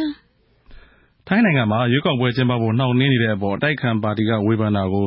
စစ်အစိုးရက အရေးယူဖို့ ကြိုးစားနေပါတယ်။ဝန်ကြီးချုပ်ဟောင်း သက်ဆင် ထူထောင်ခဲ့တဲ့ Pheu Thai ပါတီက ကြာသပတေးနေ့က ပြောဆိုတာကို အစိုးရက တရားစွဲဆိုဖို့ ရုံးကို ဒီကနေ့မနက်မှာ ရောက်လာတယ်လို့ ရာဇဝတ် တရားရုံးဆိုင်ရာ အကြီးအကဲက ပြောပါတယ်။ Pheu Thai ပါတီကို နိုင်ငံရေးလှုပ်ရှားမှုတွေ ပိတ်ပင်ထားတာကို ချိုးဖောက်မှု အွန်လိုင်းကနေ ရေးသားဝေဖန်တာတွေကို အရေးယူဖို့ ပြဌာန်းထားတဲ့ ကွန်ပျူတာဆိုင်ရာ ဥပဒေ ချိုးဖောက်မှုတွေနဲ့ တရားစွဲဆိုဖို့ ကြိုးစားနေတာ ဖြစ်ပါတယ်။ဒီလိုတရားစွဲတာဟာ မျှတမှုမရှိဘူးလို့ဖွေထိုင်းပါတီရဲ့ အမှုဆောင်အရာရှိတဦးက ပြောပါတယ်။မလေးရှားဝန်ကြီးချုပ်ဟောင်း နာဂျစ်ရာဇတ်ရဲ့ ကွာလာလမ်ပူမြို့က နောက်ထပ် ကွန်ဒိုတိုက်ခန်းတခုကို ရဲက ဒီကနေ့ ဝင်ရှာတဲ့အခါမှာတော့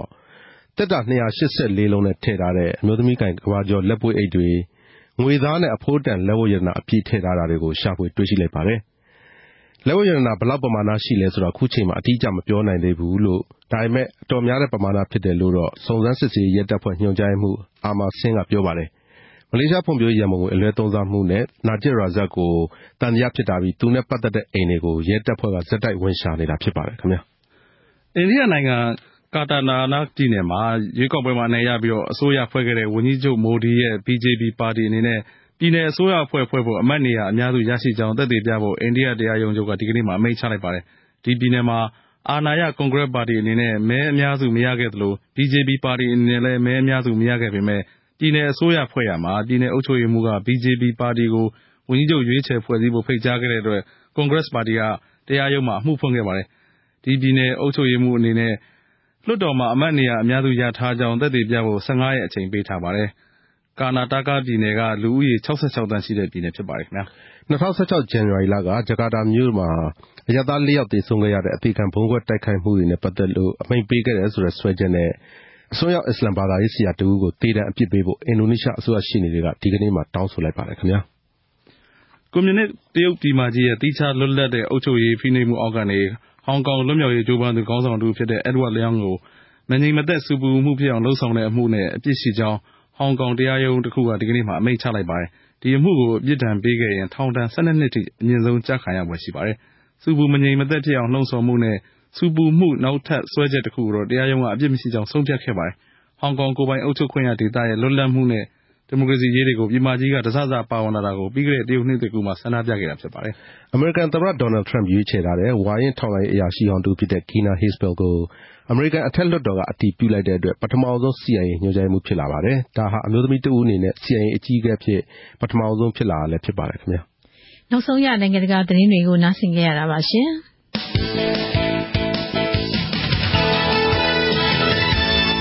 ကိုနေရင်ကျော်ကြီးအခုတော့အပတ်စဉ်ကဏ္ဍတစ်ခုဖြစ်တဲ့မမတ်တတစကားများစီစဉ်ကိုထုတ်လွှင့်ပေးရအောင်နော်ဟုတ်ကဲ့ပါကိုကျော်မင်းထွန်းဆက်ပြီးတင်ပြပါလိမ့်မယ်ခင်ဗျာ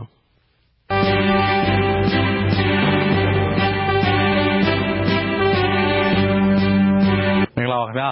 ဒီတစ်ပတ်မှသာစကားများအစီအစဉ်မှာပြီးခဲ့တဲ့သတင်းနှစ်ပတ်အတွင်းသတင်းမီဒီယာတွေမှာနိုင်ငံရေးလူမှုရေးနယ်ပယ်ကလူပုဂ္ဂိုလ်တို့ရဲ့ပြောကြားချက်တချို့ကိုမှတ်သားမိတဲ့စကားတွေဖြစ်ပြန်ပြောပြချင်ပါတယ်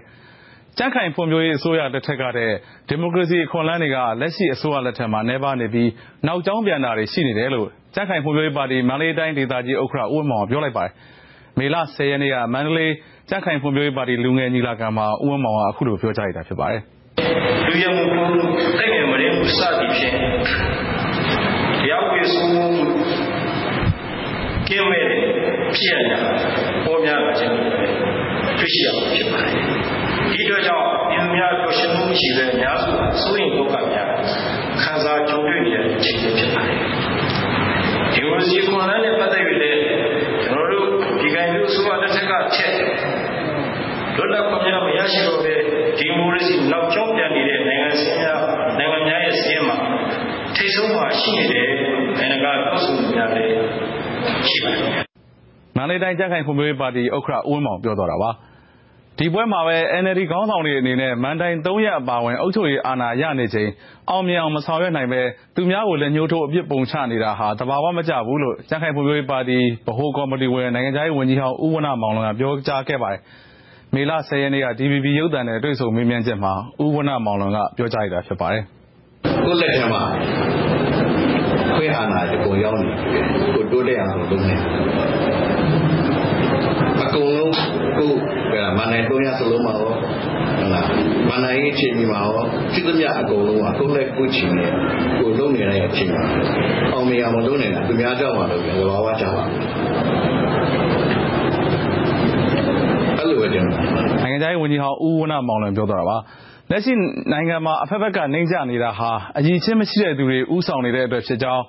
ပြည်ပနိုင်ငံတွေက ဖိအားပေးမှုတွေများနေစဉ် ရန်ကုန်မြို့မှာ ကြွက်နှိမ်နင်းနေတာဟာ ခုတ်ရာတခြား ရှရာတခြားမို့အကြီးချင်းရှိတဲ့သူတွေ တိုင်းပြည်ကိုဥဆောင်မှုလိုကြောင်း ကြက်ခိုင်ဖွံ့ဖြိုးရေးပါတီ ဗဟိုကော်မတီဝင် ကာကွယ်ရေးဝန်ကြီးဟောင်း ဦးဝေလွန်က ပြောလိုက်ပါတယ်။မေလ10ရက်နေ့က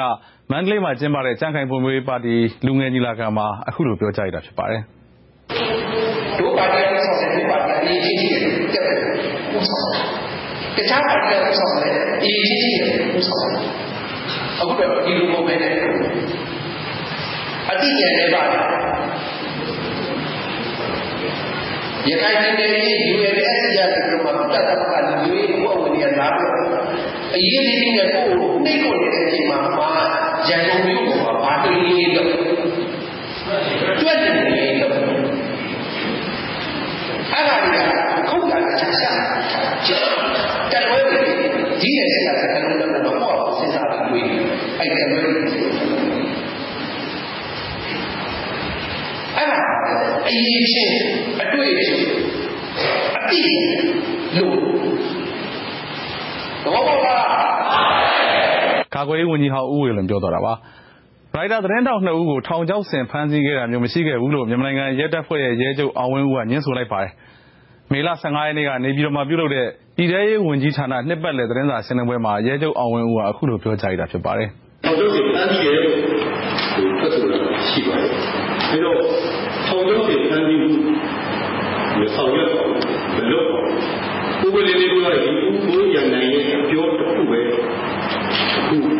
ဒီတော့ဒီသိထားတာရှိပါသေးတယ်။အေလူကသက်တည်ရှာပါသေးတယ်။လူကတေလူကသက်တည်ရဲ့ရာယုရှိသက်သူချက်ကိုလည်းနားထောင်ကြည့်ပါဦးလို့ကျွန်တော်အနေနဲ့မြေတာရက်ခံလိုပါတယ်။မြ န်မာနိုင်ငံရဲတပ်ဖွဲ့ရဲချုပ်အောင်ဝင်းဦး ပြောသွားတာပါ အဲ့ဒီသတင်းစာရှင်းလင်းပွဲမှာပဲ စစ်ဆန့်ကျင်ရေး ဆန္ဒပြသူတွေကို နှိမ်နင်းရမှာ အရက်သားတွေကို သုံးဆွဲနှိမ်နင်းတာ မရှိခဲ့ဘူးလို့ ရဲချုပ်အောင်ဝင်းဦးကပဲဖြေကြားခဲ့ပါတယ် တာမွေဆန္ဒပြပွဲတွေမှာ အရက်ဝတ်တွေက ဆန္ဒပြသူတွေကို အကြမ်းဖက်နှိမ်နင်း ဖမ်းဆီးခဲ့တာတွေနဲ့ ပတ်သက်လို့ သတင်းတောက်တွေက မေးမြန်းရမှာ ရဲချုပ်က အခုလို ဖြေကြားခဲ့တာ ဖြစ်ပါတယ် အဲဒီမှာတော့ ကျွန်တော်တို့ အရက်သားတွေသုံးပြုပြုမှု မရှိဘူးလို့ကျွန်တော် ဖြေကြားရတယ် မြန်မာနိုင်ငံရဲတပ်ဖွဲ့မှာ ဥပဒေတွေတက်ကြော်လွန်တဲ့အမိန့်တွေညွှန်ကြားချက်တွေရှိနေတယ်လို့သတင်းတောက်နှစ်ဦးကိုထောင်ချောက်ဆင်ဖမ်းခဲ့တယ်လို့ထွက်ဆိုခဲ့ပြီးရဲကျင့်ဝတ်ဖောက်ဖျက်မှုနဲ့အကျဉ်းကျနေတဲ့ဒူရဲမှုဟောင်းမိုးရန်နိုင်ကပြောဆိုလိုက်ပါတယ်မေလ9ရက်နေ့ကရိုက်တာသတင်းတောက်အမှုကိုစစ်ဆေးစဉ်ထောင်ဒဏ်တစ်နှစ်အပြစ်ပေးခံထားရတဲ့ဒူရဲမှုဟောင်းကအခုလိုပြောကြားလိုက်တာဖြစ်ပါတယ်ကျွန်တော်ဖန်ဆရတယ်ဆိုတာကဒီတော့ဒေတာဘွဲမှာဥပဒေထက်ပေါ်လို့မိတ်နေညွှန်ကြားချက်တွေရှိနေတယ်ဆိုတာဟိုရှိနေတယ်လို့ကျွန်တော်ပြောချင်ပါတယ် ဒူရဲမှုအောင်မိုးရန်နိုင် ပြောသွားတာပါ NVC ကတ်ကင်ဆောင်ယုံနဲ့ တနိုင်ငံလုံးကို သွာလာလို့ရတဲ့အကြောင်း ပြောကြားချက်ဟာ သတင်းမီဒီယာတွေက မပြည့်မစုံ ကောက်ထုတ်ဖော်ပြခဲ့တာကြောင့် ပြည်သူလူထု အထင်မြင် မှားစေခဲ့တာသာဖြစ်ကြောင်း လူမှုဝန်ထမ်း ကယ်ဆယ်ရေးနဲ့ ပြည်내နေရာချထားရေးဝန်ကြီး ဒေါက်တာဝင်းမြတ်အေးက ပြောလိုက်ပါတယ်။ သတင်းစာရှင်းလင်းပွဲတစ်ခုမှာ NVC ကတ်ရရင် တနိုင်ငံလုံးကို လွတ်လပ်စွာ သွားလာခွင့်ရကြောင်း ပြောကြားခဲ့ပြီး ဝေဖန်မှုတွေ ဆန္ဒပြမှုတွေ ပေါ်လာခဲ့တာနဲ့ ပတ်သက်လို့ မေလ14ရက်နေ့က လွှတ်တော်မှာ ရှင်းလင်းတင်ပြရမှာ ဒေါက်တာဝင်းမြတ်အေးက အခုလိုပြောလိုက်တာ ဖြစ်ပါတယ်။ National Verification Card ကိုင်ဆောင်သူများကိုတနိုင်ငံလုံးလက်စွာကောလာခွင့်ပေးလိုက်သည်ဟူသောသဘောမျိုးပြောခြင်းမဟုတ်ပါဘူး။ NB ကကိုင်ဆောင်သူများ၏အခွင့်အရေးတွင်တနိုင်ငံလုံးကောလာခွင့်ရှိကြောင်းသို့သောယာယီပြီးကောလာခွင့်လက်မှတ်ပုံစံလေးဖြင့်သက်ဆိုင်ရာတိုင်းဒေသကြီးပြည်နယ်ဆွေးရဖွဲ့ဒေသနာအမိန့်နှင့်ညွှန်ကြားချက်များတိုင်းလိုက်နာလွတ်လပ်စွာပြီးသွားခွင့်ရမည်ဖြစ်ကြောင်းပြောကြားခဲ့ခြင်းသာဖြစ်ပါတယ်။သို့သောချို့သောမီဒီယာများကမိမိပြောကြားချက်အပြည့်အစုံနှင့်တွဲဖက်၍မပေါ်ပြဘဲ NB ကကိုင်ဆောင်သူများမြန်မာနိုင်ငံအတွင်းလွတ်လပ်စွာပေါ်လာခွင့်ရပြီဟုထုံးလို့ပေါ်ပြခြင်းကြောင့်အမျိုးသားရင်ကြားစေနဲ့ပြည်စည်းငြိမ်းချမ်းရေးကိုဒီဇိုင်းမမအကောင့်တွေပေါ်နေသည့်ကာလအတွင်းတွင်ပြည်ငြိမ်းအေးချမ်းရေးဖွံ့ဖြိုးတိုးတက်ရေးကိုအဟန့်ကြားဖြစ်စေသည့်ဘလို့လက်ဖက်သောဝေဖန်မှုများနှင့်ပြည်သူလူထုတွင်သိလွယ်မောမှုများဖြစ်စေခဲ့ပါသည်။ဝန်ကြီးဒေါက်တာဝင်းမြတ်ကြီးပြောကြားသွားတာပါ။ လွှတ်တော်က သဘောမတူဘဲ စီမံကိန်းတွေကို အစိုးရက ဆောင်ရွက်မယ်ဆိုရင် အစိုးရကော လွှတ်တော်ပါ ဂုဏ်သိက္ခာ ကျဆင်းနိုင်တယ်လို့ NLD ပါတီ ကိုယ်စားလှယ်တဦးဖြစ်တဲ့ ဒေါ်စန္ဒာမင်းက ရန်ကုန်တိုင်းအစိုးရကို သတိပေးလိုက်ပါတယ်။မေလ14ရက်နေ့က ရန်ကုန်တိုင်းလွှတ်တော်အတွင်းမှာ ဒေါ်စန္ဒာမင်းက အခုလို သတိပေးခဲ့တာ ဖြစ်ပါတယ်။ စီမံကိန်းတစ်ခုချင်းစီကို ကျမတို့ကို တင်ပြထားတဲ့လူမရှိဘူး။တည်င်းချက်လက်ကို ပြည့်ပြည့်စုံစုံ ကျမတို့ကို မပေးဘူး။ခေါင်းစဉ်လေးတွေကိုပဲ ပေးပြီးတော့ ကျမတို့ကို စီမံကိန်းတွေကို အတီးပြုတ်ခိုင်းနေတာ ဖြစ်တဲ့အတွက် လွှတ်တော်ကိုယ်စားလှယ်တွေက ဒီခေါင်းစဉ် ဒီအခြေအနေလောက်ကလွဲပြီးတော့ ထပ်ပြီးတော့ ပို့ပြီးတော့ မသိရပါဘူး။ဒါကြောင့်မို့လို့လည်းစီမံကိန်းတွေကို ကျမတို့ အတီးမပြုတ်ခြင်း ဖြစ်နိုင်ပါတယ်။ဒါကြောင့် လွှတ်တော်ကိုယ်စားလှယ်တွေ အတီးမပြုတ်တဲ့ စီမံကိန်းတွေကိုဟာတိုင်းဒေသကြီးအစိုးရက အတင်းအဓမ္မလှုပ်ဆောင်မယ်ဆိုရင်လည်းလွှတ်တော်ကော တိုင်းဒေသကြီးအစိုးရရဲ့ ဂုဏ်သိက္ခာကိုကြောက်စင်းနိုင်ပါတယ်ဆိုတာကို ဒီဒီနေရာနေပြီးတော့တင်ပြလိုပါတယ် ရန်ကုန်တိုင်းဒေသကြီး လွှတ်တော်ကိုယ်စားလှယ် ဒေါ်စန္ဒာမင်းပြောကြားတော့ပါခင်ဗျာအခုတော့ မှတ်မှတ်သားသား စကားများအစီအစဉ်အောင်လောက်ပါခင်ဗျာအားလုံးကို အထူးကျေးဇူးတင်ပါတယ် မင်္ဂလာပေါင်းနဲ့ ပြည့်စုံကြပါစေခင်ဗျာကိုကျော်မင်းထွန်း အပတ်စဉ်တင်ပြနေတဲ့ မှတ်မှတ်သားသား စကားများအစီအစဉ် နားဆင်ကြရတာပါခင်ဗျာဟုတ်ကဲ့ပါ အခုတော့စိုင်းမိန်တင်ဆက်တဲ့ ရှမ်းတိုင်းရင်းသားဘာသာအစီအစဉ်ကို နားဆင်နိုင်ပါပြီရှင် ไม่สูงค่ะพี่น้องคนเมืองใจตั้งเสียงตัวใจสองตัวนี้ก็เดียนอยู่ค่ะเนาะมาในวันที่18เดือนเมษปีที่สองเฮงไป18ลักนีปีใต้สองเฮงปากไป12นี้เดือนเจ็ดหมายสี่คำวันศุกร์ห้องปล่อยเสียงอาราเตแต่ขับหมายปล่อยเสียงฝ่ายใต้อยู่ออสยิพงวันนี้มีข่าวสังพองค่ะออกขานั่งหอมข่าวนั่งสุดก็เดมีจุ้มไว้ดีปอดหอง เขายืนในเจเวงหมู่เจก้นเมืองไหลลู่ตายหมาเจ็บหิมหาสิบก็ ซึ่งไว้ดีปอดห้องนั่งซึกหลงวังจึงมันเป็นปังตึกกันเคยย้ายก้นเมืองเลยไม่ใจลองห่มลมตั้งปอดแลนินใต้ไทยสามฝ่ายปลีกไทยฝ่ายปลีกมันติ้งยับไหลยาเมากำนับกาขันเงินมันโหเหงแสน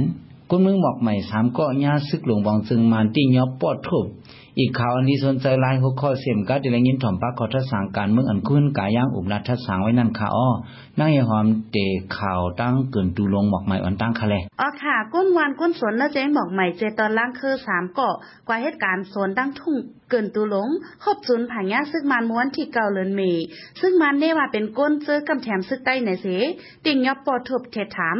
ก้นเมืองเจญาติมัดปอทบนั่นเป็นใจลาเจ๋งอายุ35ปี เป็นลูกใจลุงเต็งเหลียงแม่ปาสาอยู่วานกุ้งล้มเอิงเกินตุลง ใจลอยอายุ 37 ปีเป็นลูกลุงงะแม่อิง อยู่วานไม่ซาเอิงเกินตุลงและดังใจแหน่งอายุ 35 ปี เป็นลูกลุงต่อย อยู่วานปุ่งจกเอิงเกินตุลงเจวิงหมอกใหม่ ซึ่งมันเนว่าก้นเมืองสามก้อนในติดต่อกับสืบกันดังซึกใต้อาเซียเซสในเซติงยับปอทุบออกเลือดออกยาง เอาตัวกว่ากุ้มขังเสจังก่อยปล่อยมันขึ้นวันที่ 11 เลือนมี ย่ำเดี๋ยวใจลอยเติมหมัดเจ็บ หรือแห้งเลยยดยาตัวไว้ที่ห้องยาหมอกใหม่ว่าไหนเมืองได้ปอดห้องตั้งสิตอนหมู่เจนั้นซุ่มซึกไว้หลีปอดห้องตั้งซุ่มซึกบานเป็นปังตึกกันคือเยอะหลายตียื้อกันในเจเวงหมู่เจเมืองโกกดขายน้ำพักกาจะไหน วันที่สิบสองนั้นซึกขางเขียเอซึกลอยเทียนอะไรซึกโกกัง MNDA โฮมเงินกว่าหลอดตึกจอมตาหือน้ำเมาจอมกิกจอมลานปังโตปังรองซื้อไหน ฮ็ดให้จุ่มปิดสิทธิ์ปลีกก้นเมืองเลยลู่ตายกว่า21ก็ปากนเมืองเข3ก็ตั้งหมดมาจิต26ก็กำพองซื้อเลยเขายดยาตัวไว้อยู่ที่ห้องยาหมู่เจลายเชียวเจอในก็ตึกมีในอันตายก่อนนั้นป้าคู่สอนห้องเฮ็นธรรมะ2ก็ไว้นั่นฝ่ายซึกหลงบองจึงมันก็แถมแห้งซึกฝ่ายซึกไว้ดีปอดห้องก็แถมแห้งซึกเลย2ฝ่ายเข่งแข่งการซึกเปลี่ยนปังตึกกันในจึงได้ปอดห้องหลายตีหลายเว้ง วันนี้สิพาปนมาในซึกร้อย TNLA ตั้งซึกโกกลาง MNDAA โฮมกันเซหางแฮนซึกตึกมังซึกหลมมองจึงมานตีเนอร์ปอดมันเว้งจะเว้งกดขายฝ่ายซึกมันเป็นตับมาหนึ่งหนึ่งปางตึกนันฝ่ายซึกลอยปืนผาว่ายึดเลยกองซึกมันเล่าหนึ่งวันไหน วันเดียวกันหนังเก่าย่ามกลางในเก้าโมงถึงเก้าโมงคืนกำหนึ่งกลางวันเตียงสิบสองโมงต่อสิบสองโมงคืนกำหนึ่งสองฝ่ายเป็นปางตึกกันเนอร์จะเว้งกดขาย วันนี้สิบหาวันเดียวกันก็จุ้มเขาโฮมกันหลอดตึกซึกมันดังปอดเมืองโกแทง วันที่สิบสี่ซ้ำหลอดตึกซึกมันตีหิมนำพักกาหิมศูนย์การก้าขาย อันมีเหนือเส้นตั้งหลวงหมู่เจลาเซียวเจ้านั่นแลเฮ็ดให้ก้นเมืองกว่ามากก้าขายหบตั้งหยับผืดออนกันไม่ใจโกเป็นเทซึกเสืออย่าหลงวันที่ 14ปนมาในปลิกมันตีเลยยาเมากับในเสเวงตาขีเล็กปลิกไทยสำตีเลยตั้งปดเวียงป่าเป้าสิดันเกียงให้กาขันนับโหแสนตั้งสองตีอันที่เลยตีกิควยลินลำตาขีเล็กนั้นก้นโตยาไอซ์ก้นหอกาเปลี่ยนใจหนุ่มก้นขี่จอมกาเปลี่ยนใจเกี่ยวป้ายาไอซ์ตกกาขันเงินมานเก่าเหงหาปากแสน ตีเวียงป่าเป้าอันปลิกไทยที่นันสัมติรยามาหาล้านเม็ดป้ายาผองขาวหิมสองปากกิโล ก้นลักตัวยามากำสองก็กองยายืดตายจอมยามานันปลิกไทยเขาว่าโตต่างเข้ามาตั้งเมืองไต้วันไหนข่าวง้าฝ่ายใจตอนหนาวงในสุดยาวจีในอဆိုင်မင်းတင်ဆက်တဲ့ရှင်းတိုင်းသားဘာသာစီစဉ်ပါရှင်ဒီကနေ့နဲ့ပဲကျမတို့ရဲ့ဒီနေ့ညအတန်လွှင့်စီစဉ်လဲရနာပါတော့မယ်ဟုတ်ကဲ့ပါဒီကနေ့ညအစီအစဉ်ကိုတောင်းကန်အရီတာဦးကျော်မင်းထွန်းနဲ့အတူဒေါက်ခင်ခင်ဒေါက်ခက်မာနဲ့ကျွန်တော်နေရင်ကျော်ကပူးပေါင်းဆောင်ရွက်ခဲ့ပြီး အသက်ဖန်အင်ဂျင်နီယာကတော့ Danish ဖြစ်ပါတယ် ကျွန်တော် RFA ကို နားဆင်တဲ့အတွက်လည်း ကျေးဇူးတင်ပါတယ် သောရရှင်တွေ ဘေးရန်ကင်းပြီး ငြိမ်းချမ်းကြပါစေခင်ဗျာ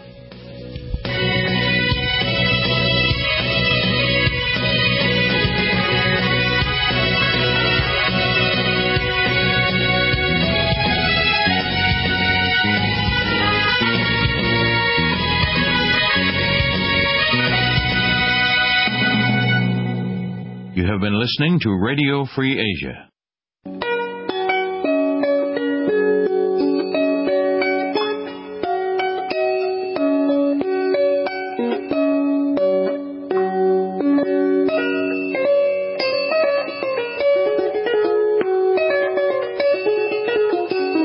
This is Radio Free Asia.